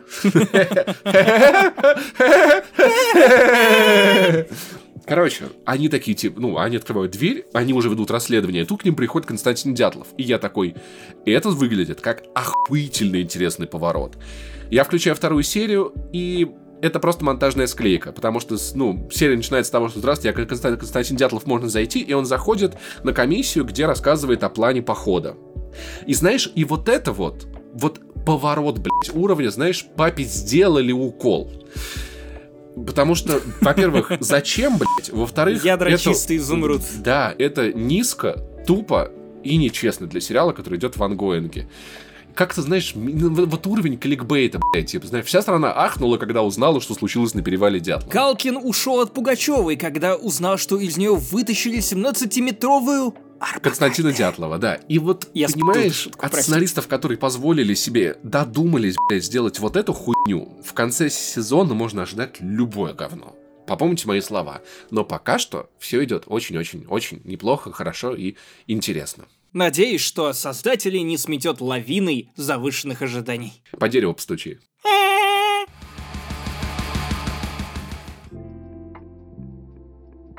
Но пока Паша наслаждался русскими сериалами, я наслаждался заморскими играми, стратегиями по двум причинам. Во-первых, я очень люблю серию Gears of War. Последние два или три года я ее особенно сильно полюбил. Я перепрошел все части. А, даже послушал аудиокнигу Митковал между четвертой частью и пятой. И тут мне предлагают то же самое в год, когда не выходит какой-то номерной части Gears of War. И предлагают взглянуть на ту механику Gears of War, к которой я привык, которая мною любима, которая мне знакома, под новым углом, в качестве стратегии. Тактической стратегии. Тактической, тактической пошаговой. Тактической пошаговой. Это, блядь, важно. И у меня в голове это просто не уживалось. То есть, прикиньте, насколько нужно быть упортым чуваком, чтобы мечтать о том, чтобы перенести игру Gears of War, игру, в которой ты натурально шаебишься от укрытия к укрытию, э, стреляешь в этих локостов или сранчу, которая на тебя бежит, творишь лютую хургу, делаешь сотни перемещений, закидываешь гранатами дыры, из которых вылезают эти инопланетные, вернее, не инопланетные, местные уебища, которых изменила эмульсия или еще какая-то странная всратая херня, как из этого можно сделать стратегию. А оказалось, что очень даже Тактическую легко. пошаговую Тактическую стратегию. пошаговую стратегию. Ладно, вот Halo Wars это прям стратегия.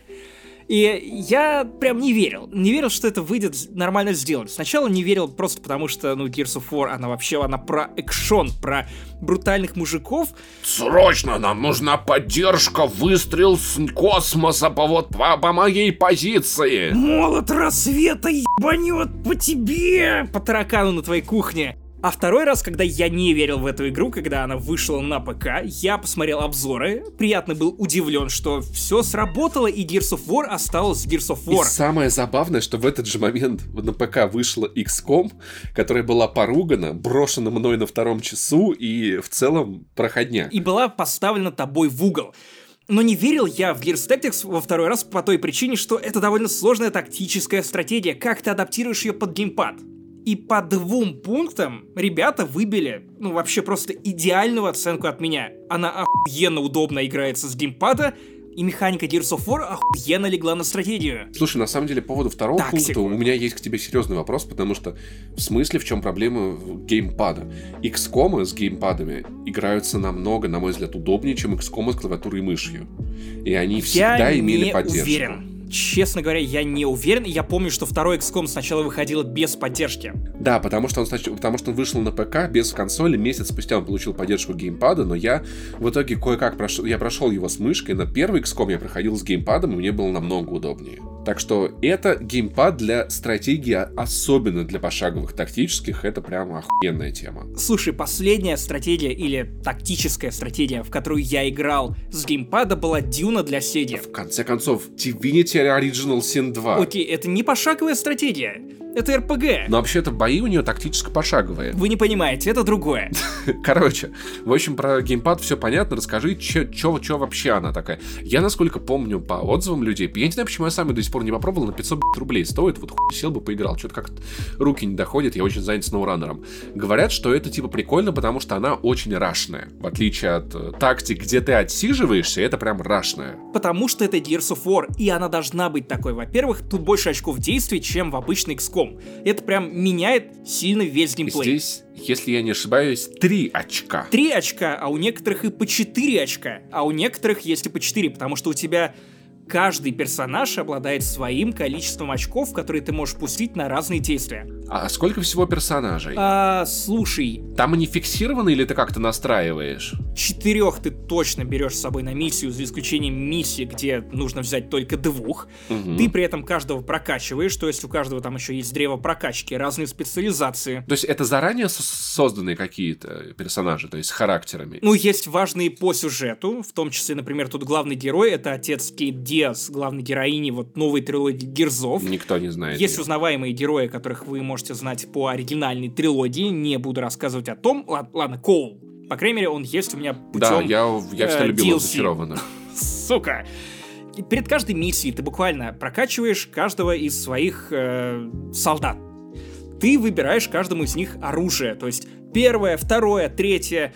Э, Ты прокачиваешь это оружие, потому что на уровнях разбросаны ящики, ты можешь отправить своего бойца к этому ящику, э, он подбирает его, и уже после завершения миссии ты в качестве лутбокса открываешь этот ящик, ну типа лутбокса, и в этом ящике может быть либо а, какой-то обычный обвес для оружия, а может быть какой-то ультра редкий обвес. И то есть ты вот после этого отправляешься в экипировку своих персонажей, начинаешь их уже э, прокачивать таким вот образом, это классно, потому что тут есть вариативность, а, и, конечно, всю, всю эту экипировку можно улучшать, но э, давай вернемся все-таки на поле боя, потому что на поле боя Gears Tactics, она реально воссоздает ощущение Gears ов от саунд-дизайна, потому что после завершения битвы вы слышите тот самый звук, к которому вы привыкли, когда вы завершаете бой в Gears ах. И даже вот такая мелочь она влияет на восприятие Gears Tactics как ну да, игры, которая упакована в форму тактической стратегии, но по факту это вот те самые дерзы, которые вы любите, просто вот теперь они играются с видом сверху, теперь вам нужно больше думать, отпра- куда отправить своего бойца, э, за какое укрытие его В спрятать. смысле больше думать? В Gears of War ты обычно не думаешь. Ты просто орешь и, и рашишься и говоришь, мне нужен удар с космоса. Ну, не совсем. В пятый в пятый нужно было орать и думать. Особенно на высоком уровне сложности. Вот там тебе так жопу могли припечь. Нормально. И тут вот те самые знакомые враги из э, привычной трилогии Gears of War, потому что тут приквел к первой части, по факту, которых как будто бы изначально придумывали для того, чтобы из них сделали юнитов вот для Gears Tactics. И какой-то из этих противников, например, настраивает упреждающий выстрел по территории. Это значит, что если кто-то из твоих персонажей шевельнется, выстрелит или сделает да, какое-то другое да. действие в зоне это, это покрытия этого да. персонажа, ты, конечно же, переключаешься на пистолет, делаешь упреждающий выстрел, э, ломаешь таким образом стратегию врага, потом обходишь его с флангов, тут же подгоняешь э, бота по имени Джек, который может кого-то хильнуть или дать баф по э, территории, и все это круто. При этом это узнаваемые Gears of War еще и с точки зрения продакшна, потому что выглядит все охуительно. Графон великолепный. Вот реально, это вот тот случай, когда камера наезжает на модельки персонажей. Я играл на Xbox Series X, по крайней мере. И они не распадаются на пиксели. Они, ну вот, вот прямо сейчас э, бери, копируй их, вставляй в, в какой-нибудь Gears of War, и они вполне себе сойдут. Уровни богатые на детали, на них приятно смотреть, все это круто работает. И тут есть сюжет. Он такой же наверное, примерно как э, в Gears of War Judgment, то есть он для галочки, но при этом ролики срежиссированы круто. Они срежиссированы как вот для больших гирзов. Ты проходишь миссию примерно за 25-30 минут, то есть они тут не очень длинные, тебе показывают классный красочный ролик, ты переходишь к следующей главе, потом к следующему акту, и каждый раз тебе подсовывают что-то новое, новое и новое. Сюжет не самый увлекательный, персонажи тоже не самые глубокие, но этого достаточно для того, чтобы ты хотел дальше играть. И это явно не уровень XCOM, где это сделано, ну, чисто для галочки. Тут это меньшая галочка. А есть что удар молотом рассвета по площади или что-нибудь типа того? Ну, по крайней мере, я до этого еще не дошел, но я думаю, что в какой-то из моментов они, наверное, должны это будут сделать. Тут в самом начале тебе показывают удар молота рассвета, но просто вот в CGI ролике ты не можешь им управлять. Было бы классно, если бы молот рассвета был твоим персонажем. Ты бы прятал его за укрытием, потом бы он выходил, делал упреждающий И удар. только достойный мог поднять этот молот. А у тебя была какая-нибудь битва с боссом? Мне вот интересно, как они сделаны. Я еще не дошел до битв с боссом. Сопляк, ни во что не поиграл, уже рассказывай. Слушай, я играл в нее Минут полторы 10. недели, наверное. Нет, полторы недели я в день проходил по миссии, потому что какой бы классный, динамичный и пиздатый не была Gears Tactics, она немножко немножко надоедает. И надоедает мне в той же мере, что и XCOM. То есть меня надолго вот на такие игры не хватает. Поэтому я прохожу в максимально комфортном темпе по одной миссии в день, и это кайф. Просто перед сном включаешь Xbox, уебываешь просто этой саранчи, этим локостом, топишь и в говне и грязи, потом довольный уходишь спать. Если игра, сука, не баганет, как это было у меня, когда я в конце 30-минутной схватки э, словил баг, из-за которого персонаж просто не мог двигаться, oh. решил откатиться до контрольной точки, и эта контрольная точка, разумеется, была 30 минут назад, хотя вот это тудынь, она уже звучала. А там нету, типа, сейвов каждый ход, чтобы ты мог откатиться, если налажал или чем-то типа Не. Не. Это жестко. Это прям как на Iron Man. Слушай, я обожаю XCOM за идеальный геймплей луп из тысячи луп, в который я попадаю, когда в него играю. Делается это так. Я э, прохожу миссию и такой, так, ну ладно, сейчас чуть-чуть вот я вот базу построю и спать. Начинаю прокачивать базу, что тоже само по себе интересная стратегическая игра. Начинается битва, я такой, блядь, ну ладно, сейчас вот эту битву пройду и спать. Заканчивается битва, я такой, ну сейчас, ну чуть-чуть перелечу, ну немножечко построю, чуть-чуть разведаю, и ты в итоге не играешь не в битву, битву, битву, битву, битву, а они у тебя чередуются с мирной базой, с разговорами, планированием чего-то там, там бойцы у тебя столько-то лечатся, тут ты строишь такую-то постройку, тут из- изучаешь технологию. Ты, ты буквально описываешь э, WRC9 лучший раллийный симулятор, одну из главных игр для PlayStation 5 прямо сейчас. Кстати, мы вот планируем ямы с хуями покатать в ралли, поэтому если Короче, хотите в наш элитный клуб, то вперед. Отвечай на мои вопросы! Отвечайте на мои тут вопросы! Нет такого, чел, я тебе описал, что тут есть. Тут есть подготовка к миссии, тут нет отдельной базы, тут э, есть прокачка персонажей. Этого, в принципе, хватает. Это вот не настолько не, глубокая ну, игра. Это... Но опять же, я не то чтобы очень сильно любил прокачку базы в XCOM, поэтому мне нормально. Нет, я понимаю, что ты не любил, но я-то любил, понимаешь? И я вот, вот, вот почему я вот каждый раз, когда вот XCOM появлялась, кроме последнего вот этого вот а, обрезка непону, непонятного куска хуя, я обычно залипал вот типа так, ну сейчас я полчасика поиграю, и потом хуяк 6 утра. Наверное, с Gears of War такого не, не, не произойдет, это, это, это меня чуть-чуть расстраивает, потому что когда ты видишь прогресс сразу в двух измерениях. Это в этих играх всегда очень-очень-очень нравится. Ну, я думаю, что тебя все-таки порадует то, что, например, тут есть фирменные фишечки герзов, когда ты, например, подбегаешь к какому-то локусту и тут же вспарываешь его лансером, тебе то же самое фирменное оружие, или берешь его на штык, потому что можешь пробежать по диагонали. Это охуенно. То есть вот все вот эти фичи сели как влиты. Звучит Игра мясно. приятная, она классно сбалансирована, визуально отлично выглядит, она уже оптимизирована для Xbox Series X. Не могу сказать, что это та игра, которую я бы рекомендовал, вот как какой-то мощный эксклюзив для бокса с точки зрения того, чтобы посмотреть, на что способен ваш Xbox, потому что она красивая, но это не Майлз Моралес. Вы тоже должны это понимать. Вот так вот и живи с Xbox. По крайней мере, в бокс ты можешь поиграть, а PlayStation 5, которая обещала просто лишить тебя времени ожидания в загрузочных экранах, в итоге составляет тебя ждать в реальной жизни саму себя. Зато, играя в бокс, можно получить пизды. Кстати, и в новой Call of Duty Black Ops Cold War тоже можно получить пизды. Я про эту игру не буду решительно ничего рассказывать, потому что Activision не прислали мне ключ, даже ни одно письмо не ответили, а покупать сюжетную кампанию за 4000 я нихуя не готов в мультиплеер, я играть вряд ли стану, хотя я люблю мультиплеера колды. Но в какой-то момент я просто такой, ну я же как на работу сюда хожу, ну его в пизду. Хотя игра мне жутко интересна, я обожаю Black Ops, первый, второй, третий нет, четвертый нет. И когда серия снова вернулась к вот этому противостоянию, там типа холодная война и все такое, это же так интересно, это же такой сеттинг богатый. По крайней мере, первая Black Ops была охуенной. Великолепно, великолепно. Но, но, но, везде есть но. Во-первых, я думаю, что тебе, как фанату серии, вот, причем выборочному фанату серии, как и я, потому что мы, по-моему, сошлись с тобой в последний раз на том, что последняя, прям реально великая Call of Duty это Infinite Warfare. И Да. вот я, играя в э, Cold War, я ловлю вайб Infinite Warfare. Это вот прям вот примерно тот же уровень темпа, при том, что над Cold War работает студия, которая, по-моему, впервые занимается именно этой частью колды, а именно Raven. Та самая Raven, которую вы мно- многие, многие... Software. вы- да, да, да. И ты знаешь, у них охуенно получилось. Cold War — это самый не нудный, не заебывающий Call of Duty за последние годы. Потому что я вот повелся на эту историю про серую мораль, про сложный сюжет, про реализм. В прошлом году мне прислали ключ, я бы дико, дико расстроился, если бы я купил прошлогоднюю колду, потому что я сел в нее играть, увидел эту херню про белый фосфор, увидел эту нудятину про «М, у нас все как в сериале «Родина», я не впечатлился. Я бросил сюжетную кампанию прошлой колды Modern Warfare после двух часов. Просто потому что это игра, в которой мне лично скучно стрелять, мне неинтересны эти персонажи, мне неинтересна эта серая мораль, мне в принципе было скучно. Примерно похожая история была с World War II.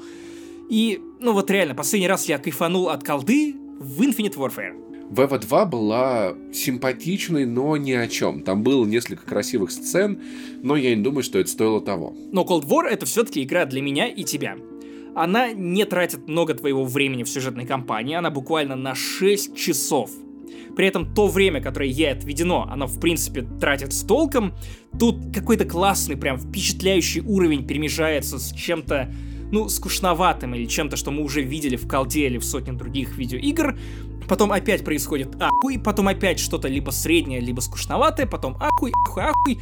Ну, и заканчивается это не, не сильно махом, но в итоге я остался прям под хорошим впечатлением. Это классный блокбастер на вечер или два. Мгм. Что самое классное? Это игра вот поколения ТикТока. Помнишь, мы сравнивали квесты из э, Вальгалочки «Ты сейчас умрешь», которые вот эти мировые события, задания на 3 минуты, на 5 минут, э, с ТикТоком. Тут то же самое. Уровни сделаны по схеме ТикТока. Ты не успеваешь заебаться от одного, тебя уже швырнули в другой уровень. То есть они реально длятся, ну, минут по 15-20. Ты не успеваешь устать от одного сеттинга, тебя кидают в другой. Мгм. Ты вот только-только прибыл во Вьетнам, только-только успел подумать о том, что угу, меня это подзаебало стрелять э, в вьетконговцев, они на деревьях, да-да-да, я понял. И уже запах напалма по утрам не радует, да. Да-да-да, и тут тебе дают поуправлять вертолетом. И игра превращается в какой-то охуенный, высокобюджетный ремейк или новую часть Jungle Strike. О, это я любил всегда в, в колде. Когда ненадолго, но вертолетик. И Cold War — это вот та игра, которая сразу показывает, что да, чел, у нас есть бабло, да, чел, мы знаем, как его тратить, да, чел, мы знаем, как сделать тебе хорошо.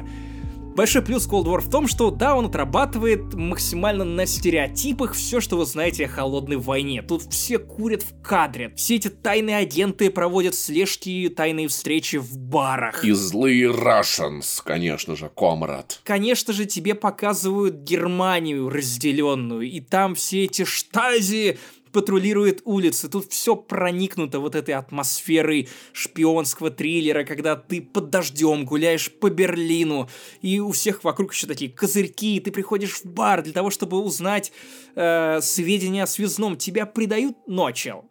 Важно понимать, что Call of Duty — это Call of Duty. Поэтому если да. вы идете за грамотной репрезентацией эпохи колде, то вы, блядь, вообще не туда воюете. Вот максимально, блядь, не туда игра ничего не знает о Советском Союзе, и вас в какой-то момент э, отправляет на Лубянку, вам показывают компьютерного Горбачева. Ты вы играете за компьютерного э, Горбачева? Нет, нет, нет, вы, вы не играете за компьютерного Горбачева, но я выбрал э, предысторию, потому что тут появился элемент, элемент ролевой игры, и мой персонаж, за которого я проходил сюжетку колды, он, он э, сотрудничал с КГБ и какое-то время работал на них. И тут ты в самом начале выбираешь национальность, выбираешь имя, выбираешь пол, выбираешь предысторию, выбираешь перки, то есть тебе дают две способности, которые ты тут же можешь накрутить на своего героя. Например, Способность вызывать а, боевого медведя.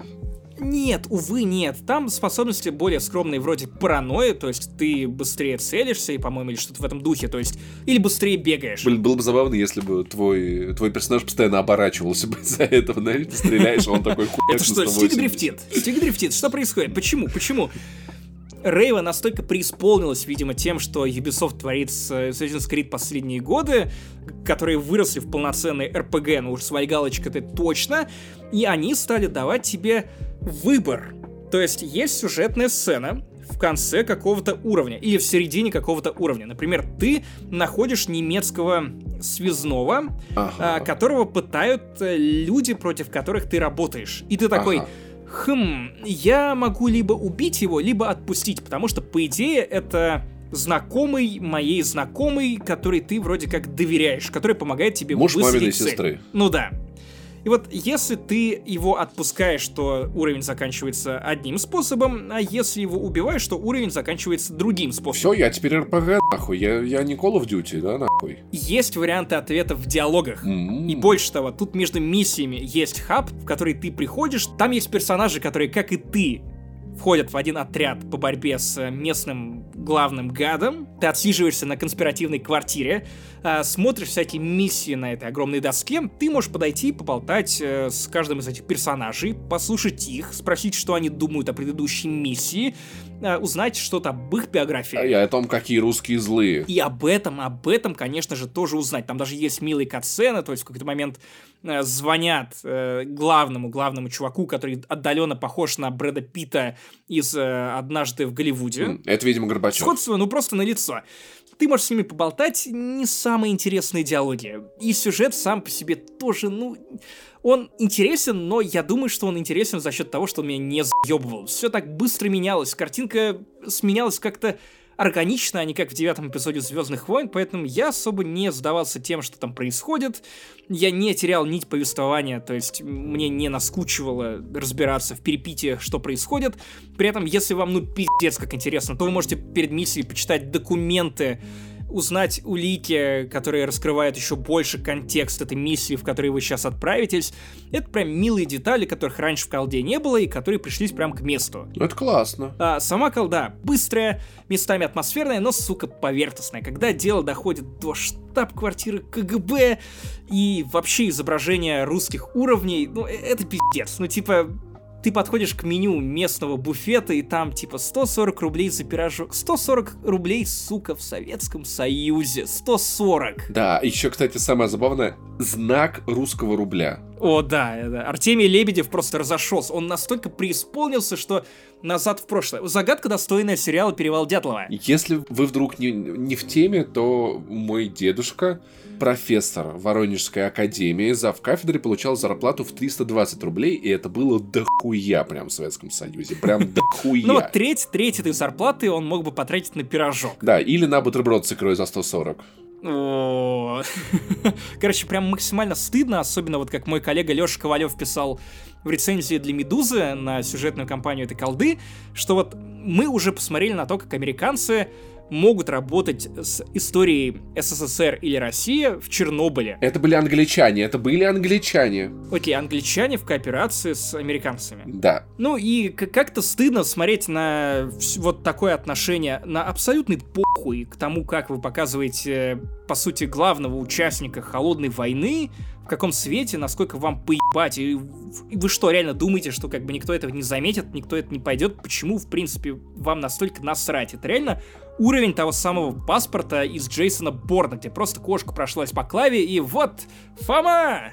Слушай, ну, во-первых, у нас бывший глава Следственного комитета так детей называет, и ничего. Во-вторых... Илон Маск тоже. Может быть, я ебанат, но я когда вижу все вот эти скриншоты со всей этой дичью, я смотрю на них и такой, ну да, ну так же и надо было в это. Мне почему-то кажется, instantly, что в таких играх как бы вроде как так и надо. Я не знаю, может быть, я просто настолько привык к этому и уже не ожидаю чего-то большего, и вот а, а, охуеваю от Чернобыля HBO, но когда в таких фильмах, играх показывают карикатурно отвратительный Советский Союз странный, я отношусь к этому как к норме изображения его в массовой культуре. Я не знаю почему. Может быть, в этом и есть суть холодной войны, в том, что мы воевали с американцами, они как бы в хуй не знали, с кем они воюют, просто делали какие-то штуки, и у них получалось. Не знаю. Но мне это почему-то кажется, ну, типа, уместным. На самом деле, я думаю, что это просто похуй. Вот им просто похуй, и это надо ругать. Разумеется, это надо ругать, потому что, ну, какого хрена люди отдают за это деньги. Вы можете сколько угодно делать американскую пропаганду, но ёб вашу мать, ну, сука, наймите хоть одного русского.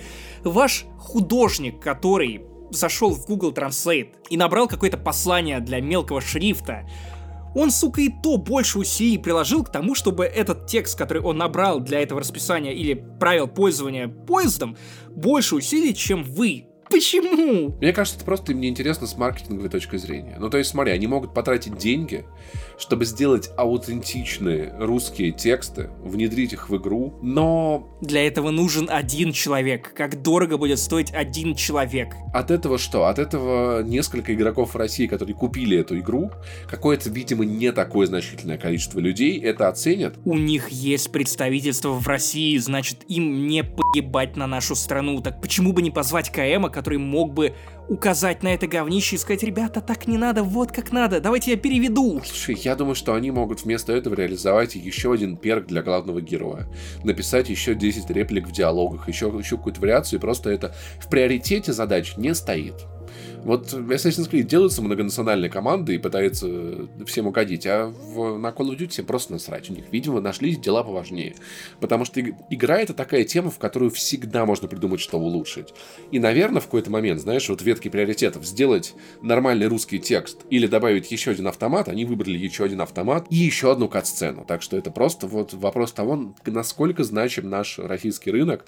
Продолжайте пиратить игры, многоуважаемые пользователи пока. Пожалуйста, давайте, делайте это и дальше. В общем, относительно сюжетки вердикт такой. Вышло в этом году неплохое кино, по full прайсу я бы его не брал, потому что мне не интересен мультиплеер, и реально за 6 часов геймплея платить 4,5к, ну, это многовато. Тем не менее, если вам нравится эпоха холодной войны, если вы соскучились по реально впечатляющим, зрелищным, не нудным Call of Duty, то обратите внимание и напишите что-нибудь приятное Рейвен, которые, очевидно, старались. И, знаешь, видно, в этом было как-то больше энергии, вот, чем вот в прошлом году или в позапрошлом году.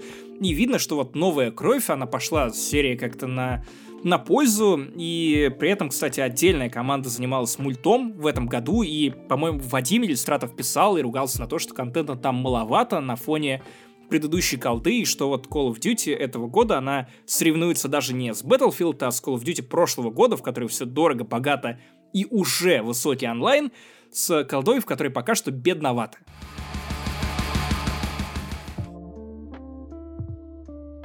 Итак, а мы переходим к нашей рубрике, которой очень и очень давно не было, хотя комментов и ваших отзывов навалило прилично.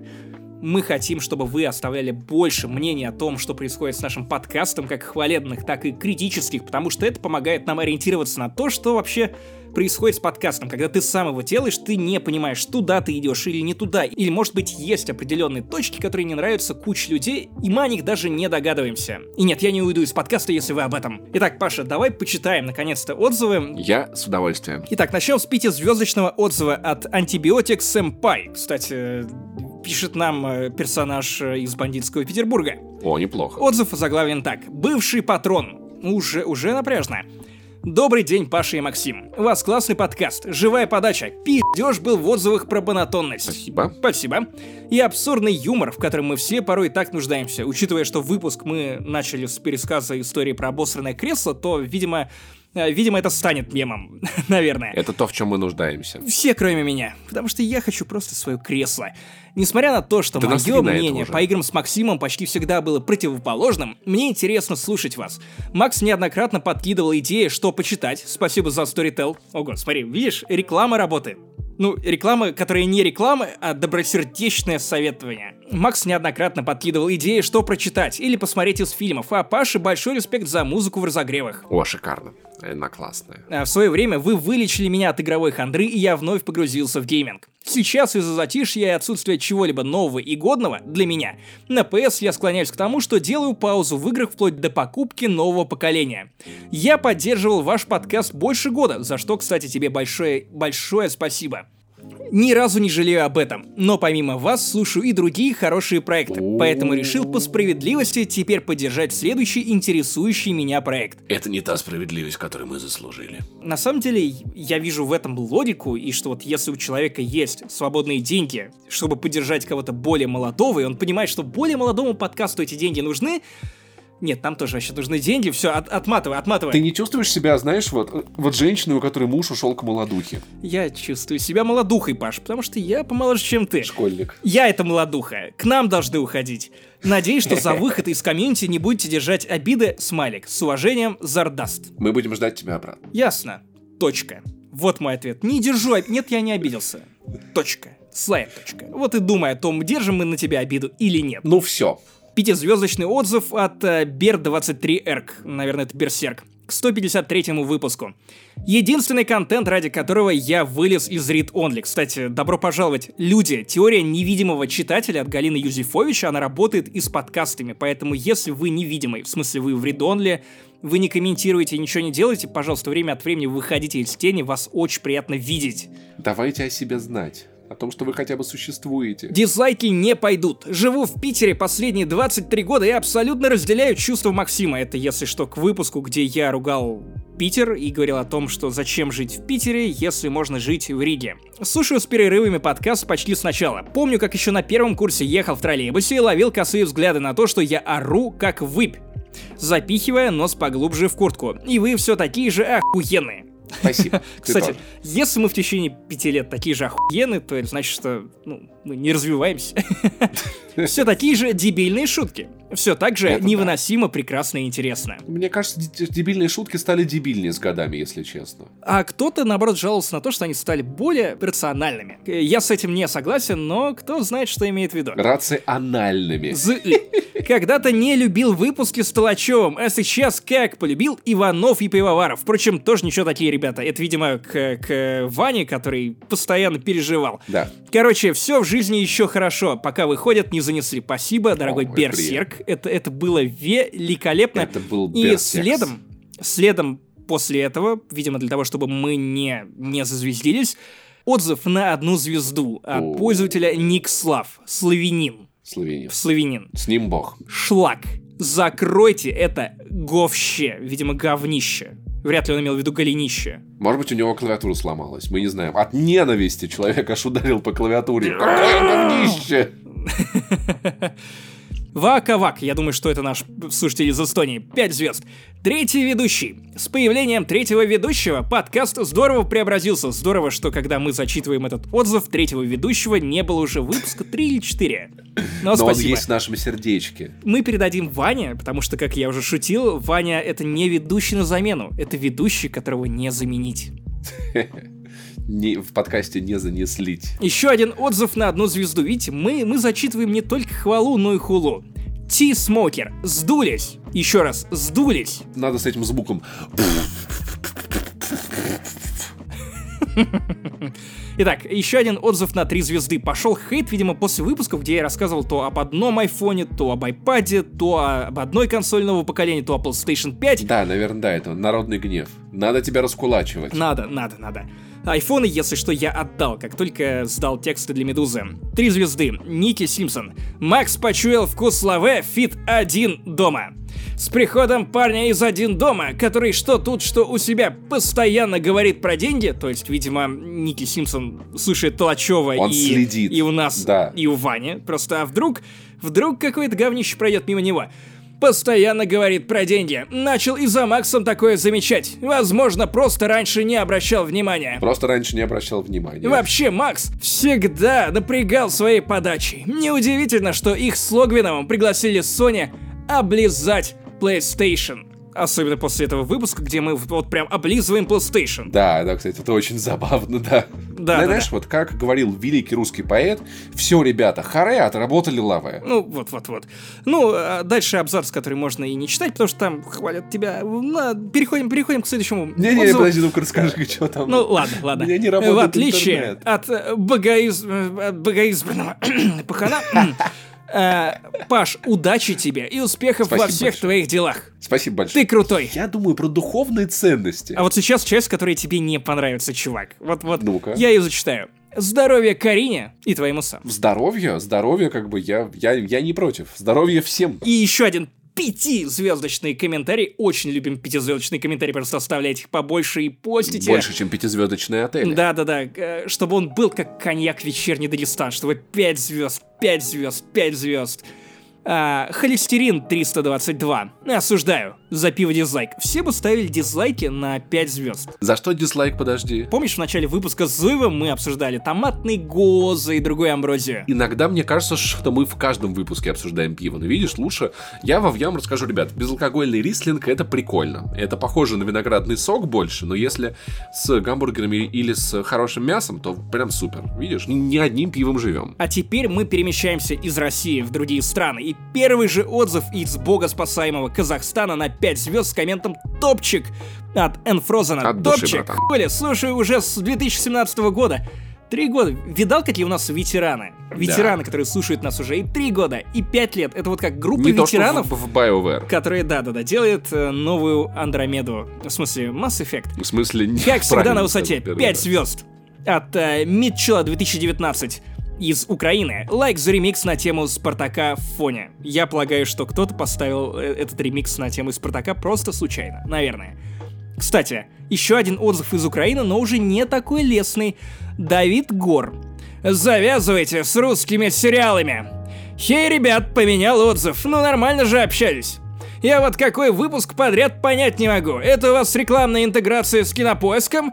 Или вот это вот все действительно смотрите и считаете лучше Netflix? Очень странные дела, а может даже лучше. Лол. Таки занесли? Это, знаешь, я, я как в воду глядел, зная, что будет подобный коммент, когда ты рассказывал про перевал Дятлова. Я не могу сказать, что русские сериалы лучше, чем Netflix. Знаете, если посмотреть на это абстрагированно, то западный контент, он качественней. Но просто в русских сериалах мы получаем так много русского колорита, который нам нравится. Если этот сериал не такой классный, как американский аналог, но в американском аналоге ты не увидишь. Ну вот хотя бы возьмем сериал Чики. Это мог быть сериал про реднечек, точно так же. Но вот без всех вот этих вот- Роднечка. Э, Это самый неожиданный феминитив, который я мог от тебя услышать. Но он снят в Кабардино-Балкарии. Ты видишь маршрутки, в которых ты ездишь, ебучие газельки. Ты видишь эти ковры. Повалившиеся дома, такие же, как в твоем городе. На это все просто почему-то приятно смотреть, как на эстетику ебней. Поэтому мы делаем, на самом деле, правда, большую скидку всем этим штукам и любим их в том числе за колорит, которого мы не получим от очень странных дел, как бы мы ни захотели. Так что если, если говорить объективно, они хороши не так, как голливудские там или британские аналоги. Но мы получаем от них так много такого, что ни один сериал Netflix, англоязычный, не сможет дать мне никогда в жизни.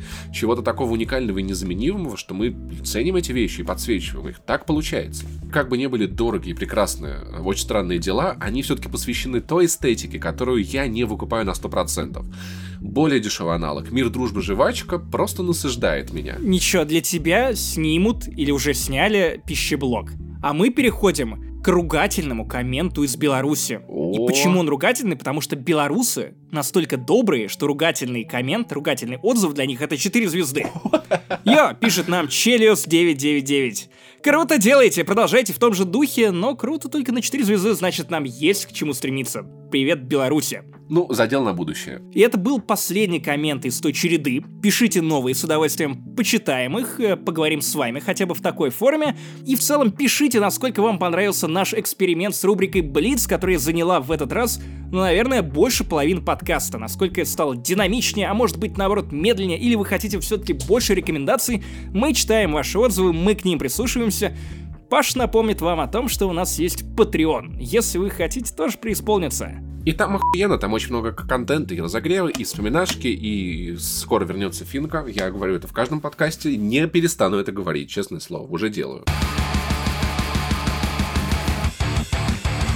Ну а для вас уже которую неделю без перебоя вещал Максим Иванов. Пашка Пивоваров. Да, и мы старались для вас, поэтому не унывайте. Уже выпал снежочек, будет лучше, PlayStation 5 к вам непременно придет. Короче, да хранит вас Господь хотя бы эти коротенькие 7 дней. Пока. Ставьте лайки, носите майки.